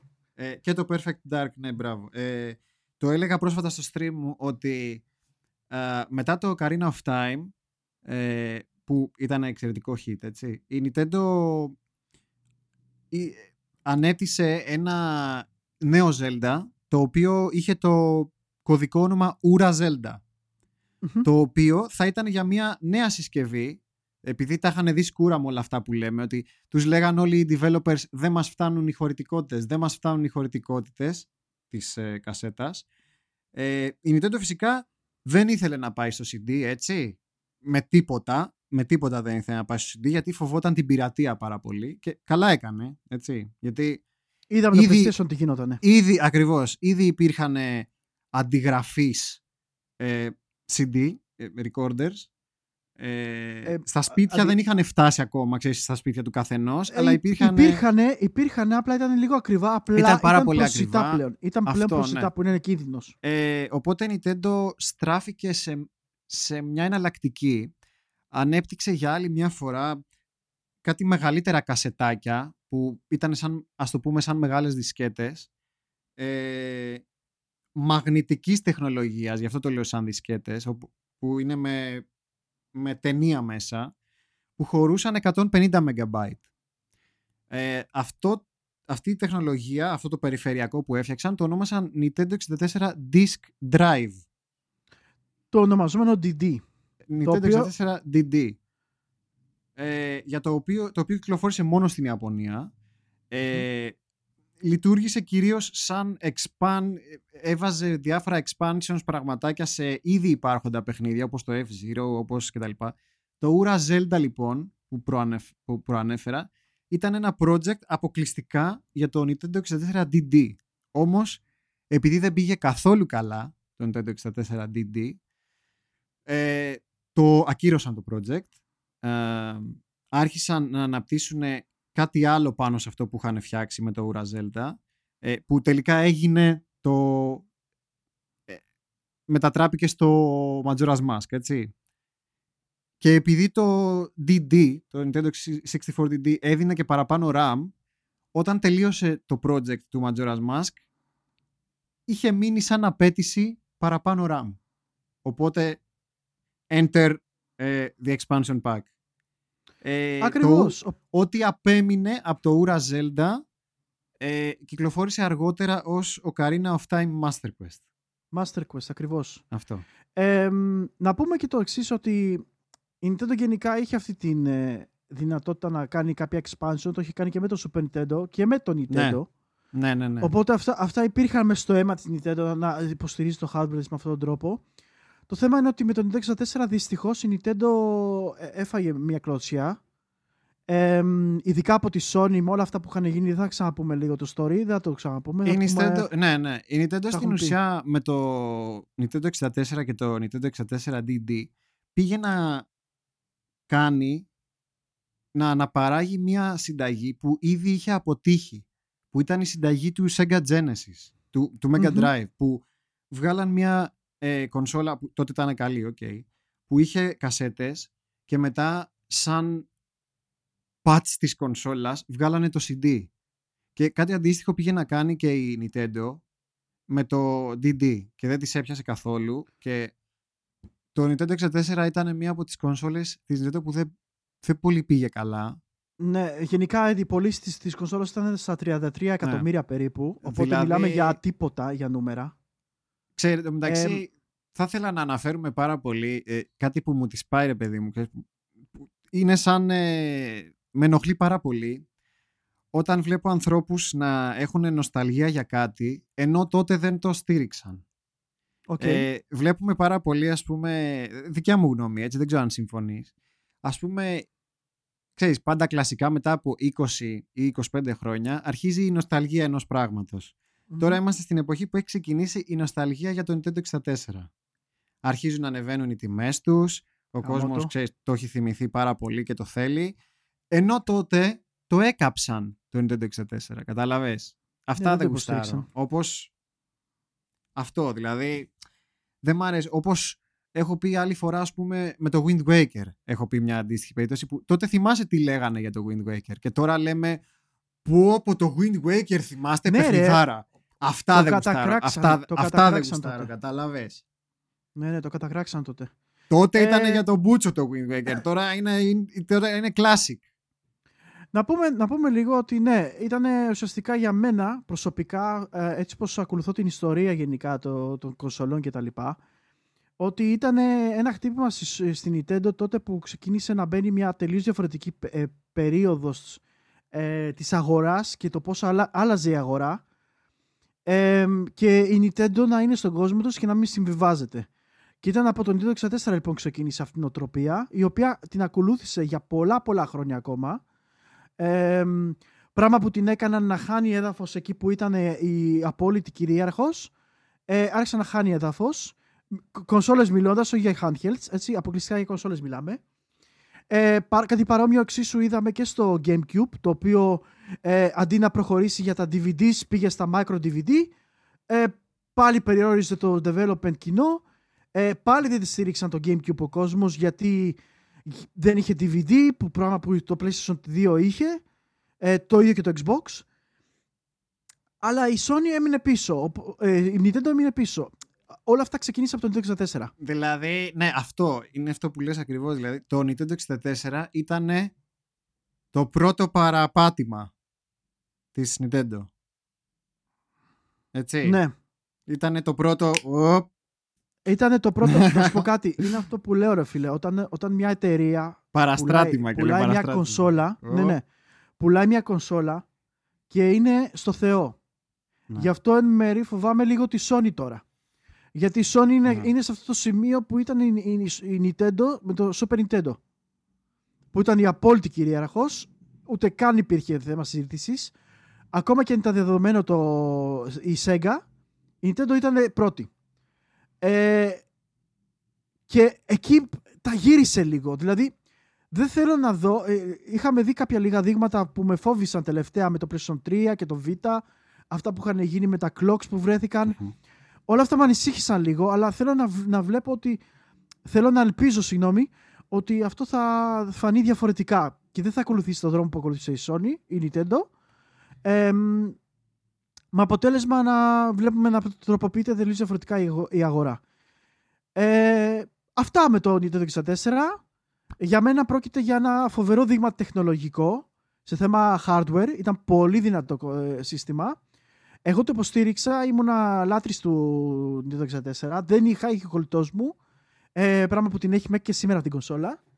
Ε, δεν θα ξεχάσω ποτέ το Mario 64, το οποίο ήταν σοκ για μένα. Δεν θα ξεχάσω ποτέ το Mario Party που μου έκανε τρύπες στα δάχτυλα το controller. Ναι. δεν θα ξεχάσω ποτέ Mario Kart. Δεν θα ξεχάσω GoldenEye με τα split screen. Τετραπλό split screen. Ήταν, ήταν αυτό που με, μου άρεσε περισσότερο, ότι είχες τη δυνατότητα να χώσεις τέσσερα controller χωρίς, να- χωρίς Αυτό τίποτα ναι, άλλο. ήταν γαμάτο, ναι. Που η Nintendo το κράτησε για πολλά χρόνια ακόμα. Ακόμα το Gamecube Μπορείς είχε να πεις ότι... και το Wii είχε. Μπορείς να πεις ότι α, το essence αυτό προσπαθεί όσο μπορεί ακόμα να το κρατάει. Δηλαδή, Ακριβώς. ακόμα και στο Switch στις διαφημίσεις θυμάσαι που σου έδειχνε να βαζουν Μμμ. όλοι τα Switch απέναντί τους ας πούμε και να, να χρησιμοποιούν τα κοντρολεράκια τα μικρά Ακριβώς. για να παίζουν. Ας πούμε. Δηλαδή προσπαθεί, όσο μπορεί προσπαθεί η Nintendo. Μμμ. Είναι οι μόνοι που προσπαθούν, τους το δίνω αυτό. Για το couch multiplayer. Ναι, λοιπόν, ε, λίγα σύντομος, ελπίζω στο πολύ σύντομο μέλλον να έχω και εγώ ένα Nintendo 64 στην κατοχή μου. Ε, και σίγουρα με κάποια μέθοδο, μέθοδο θα δούμε και παιχνίδια. Ε, έχω ήδη το Carino of Time εδώ. Ε, να είναι καλά ο Pixel Drops, να το ξέρει. Ε, και σίγουρα θα μπουν στη βιβλιοθήκη μου κάποια στιγμή και το Zelda, το Majora Mac. Ελπίζω να πέσει η τιμή του γιατί είναι απαγορευτικό ακόμα. Ε, και όλα, όλοι οι καταπληκτικοί άλλοι τίτλοι που έχει αυτή η κονσόλα, γιατί πραγματικά, παιδιά, έχει μια φοβερή βιβλιοθήκη. Όσο περιορισμένο και να ήταν ε, Περιορισμένη το cartridge, μεν, μικρή, μικρή Ναι. βιβλιοθήκη, αλλά έχει κάποια Ε, πολύ έτσι... ήταν, ήταν πραγματικά ακόμα αυτό το quality of shield of Nintendo που ε, δεν παίρναγε τίποτα αν δεν υπήρχε αυτό το quality. Οπότε αυτό το quality να το ξέρετε να το βρείτε στο Nintendo 64. Και είναι τίτλοι οι οποίοι χαράσαν και αυτή μια γενιά. Ε, άσχετα το ότι δεν πούλησε όσο πούλησε ένα PlayStation 1. Λοιπόν, ε, αυτά από μένα για το Nintendo 64. Κάτι άλλο να προσθέσεις, εσύ Χρήστο; Νομίζω τα καλύψαμε μετά το Nintendo Μμμ. 64. Όπως για κάθε άλλη κονσόλα, πλατφόρμα, θα μπορούσαμε να μιλάμε για άλλες δύο ώρες, όπως το έχουμε κάνει για άλλες ε, κονσόλες του Μμμ. παρελθόν. Αλλά μ, κα- ποτέ δεν ξέρετε. Ποτέ, με το Order of Gaming ποτέ δεν ξέρετε. Άμα, άμα έρθει εκείνη η ώρα, να είστε εδώ συντονισμένοι, γιατί μπορεί να μας έρθει ακόμα και το Nintendo. Μπορεί να μας έρθει στα 30 χρόνια. Να, να κάνουμε κάποιο special. Λοιπόν, Λοιπόν, ε, αυτά από εμάς, παιδιά. Αυτή είναι η εκπομπή για σήμερα. Ανανεώνουμε το ραντεβού του Order of Gaming για την επόμενη εβδομάδα. Ε, ίσως να έχουμε και περισσότερα νέα γιατί αναμένουμε και το Sony event. Δεν ξέρω αν θα γίνει αυτή την επόμενη. Ε, θα δείξει. Οπότε θέλω να σε ευχαριστήσω πάρα πολύ που ήσασταν εδώ πέρα. Ευχαριστώ για τις ερωτήσεις σας στο chat κτλ. Να ξέρετε, σκεφτόμουν τις προάλλες ότι άμα θέλετε να μας κάνετε κάποιες ερωτήσεις, κάποια στιγμή θα κάνουμε ένα Order of Gaming. Ε, σκεφτόμαστε, θα το πω και στο Χρήστο τώρα, το προτείνω. Ε, με τις δικές σας ερωτήσεις και θα φτιάξουμε ένα segment στο Discord τις οποίες μπορείτε να κάνετε ερωτήσεις ε, Μμμ. απορίες, μπορεί να ρωτάτε κάτι για κάποια κονσόλα ή κάτι παλιό ή καινούριο ή οτιδήποτε ε, κάποια γνώμη που έχουμε ή κάτι που, κάποια άποψη ε, και ευχαρίστως να κάνουμε μια εκπομπή, να τα μαζέψουμε αυτά και να τα κάνουμε και να απαντήσουμε σε ερωτήσεις σας. Πολύ Q&A, Q&A ε, όσον, έχει, όσον αφορά το gaming γενικότερα ή Μμμ. όποια απορία μπορεί να έχουν τα παιδιά. Ακριβώς. Από κάτω, ε, από την, στην περιγραφή θα βρείτε φυσικά όλα τα links ε, και για το Discord ε, και για τα υπόλοιπα social που έχουμε για το Order of Gaming. Ε, το επεισόδιο αυτό θα το βρείτε σε ηχητική μορφή αύριο μαζί με το προηγούμενο.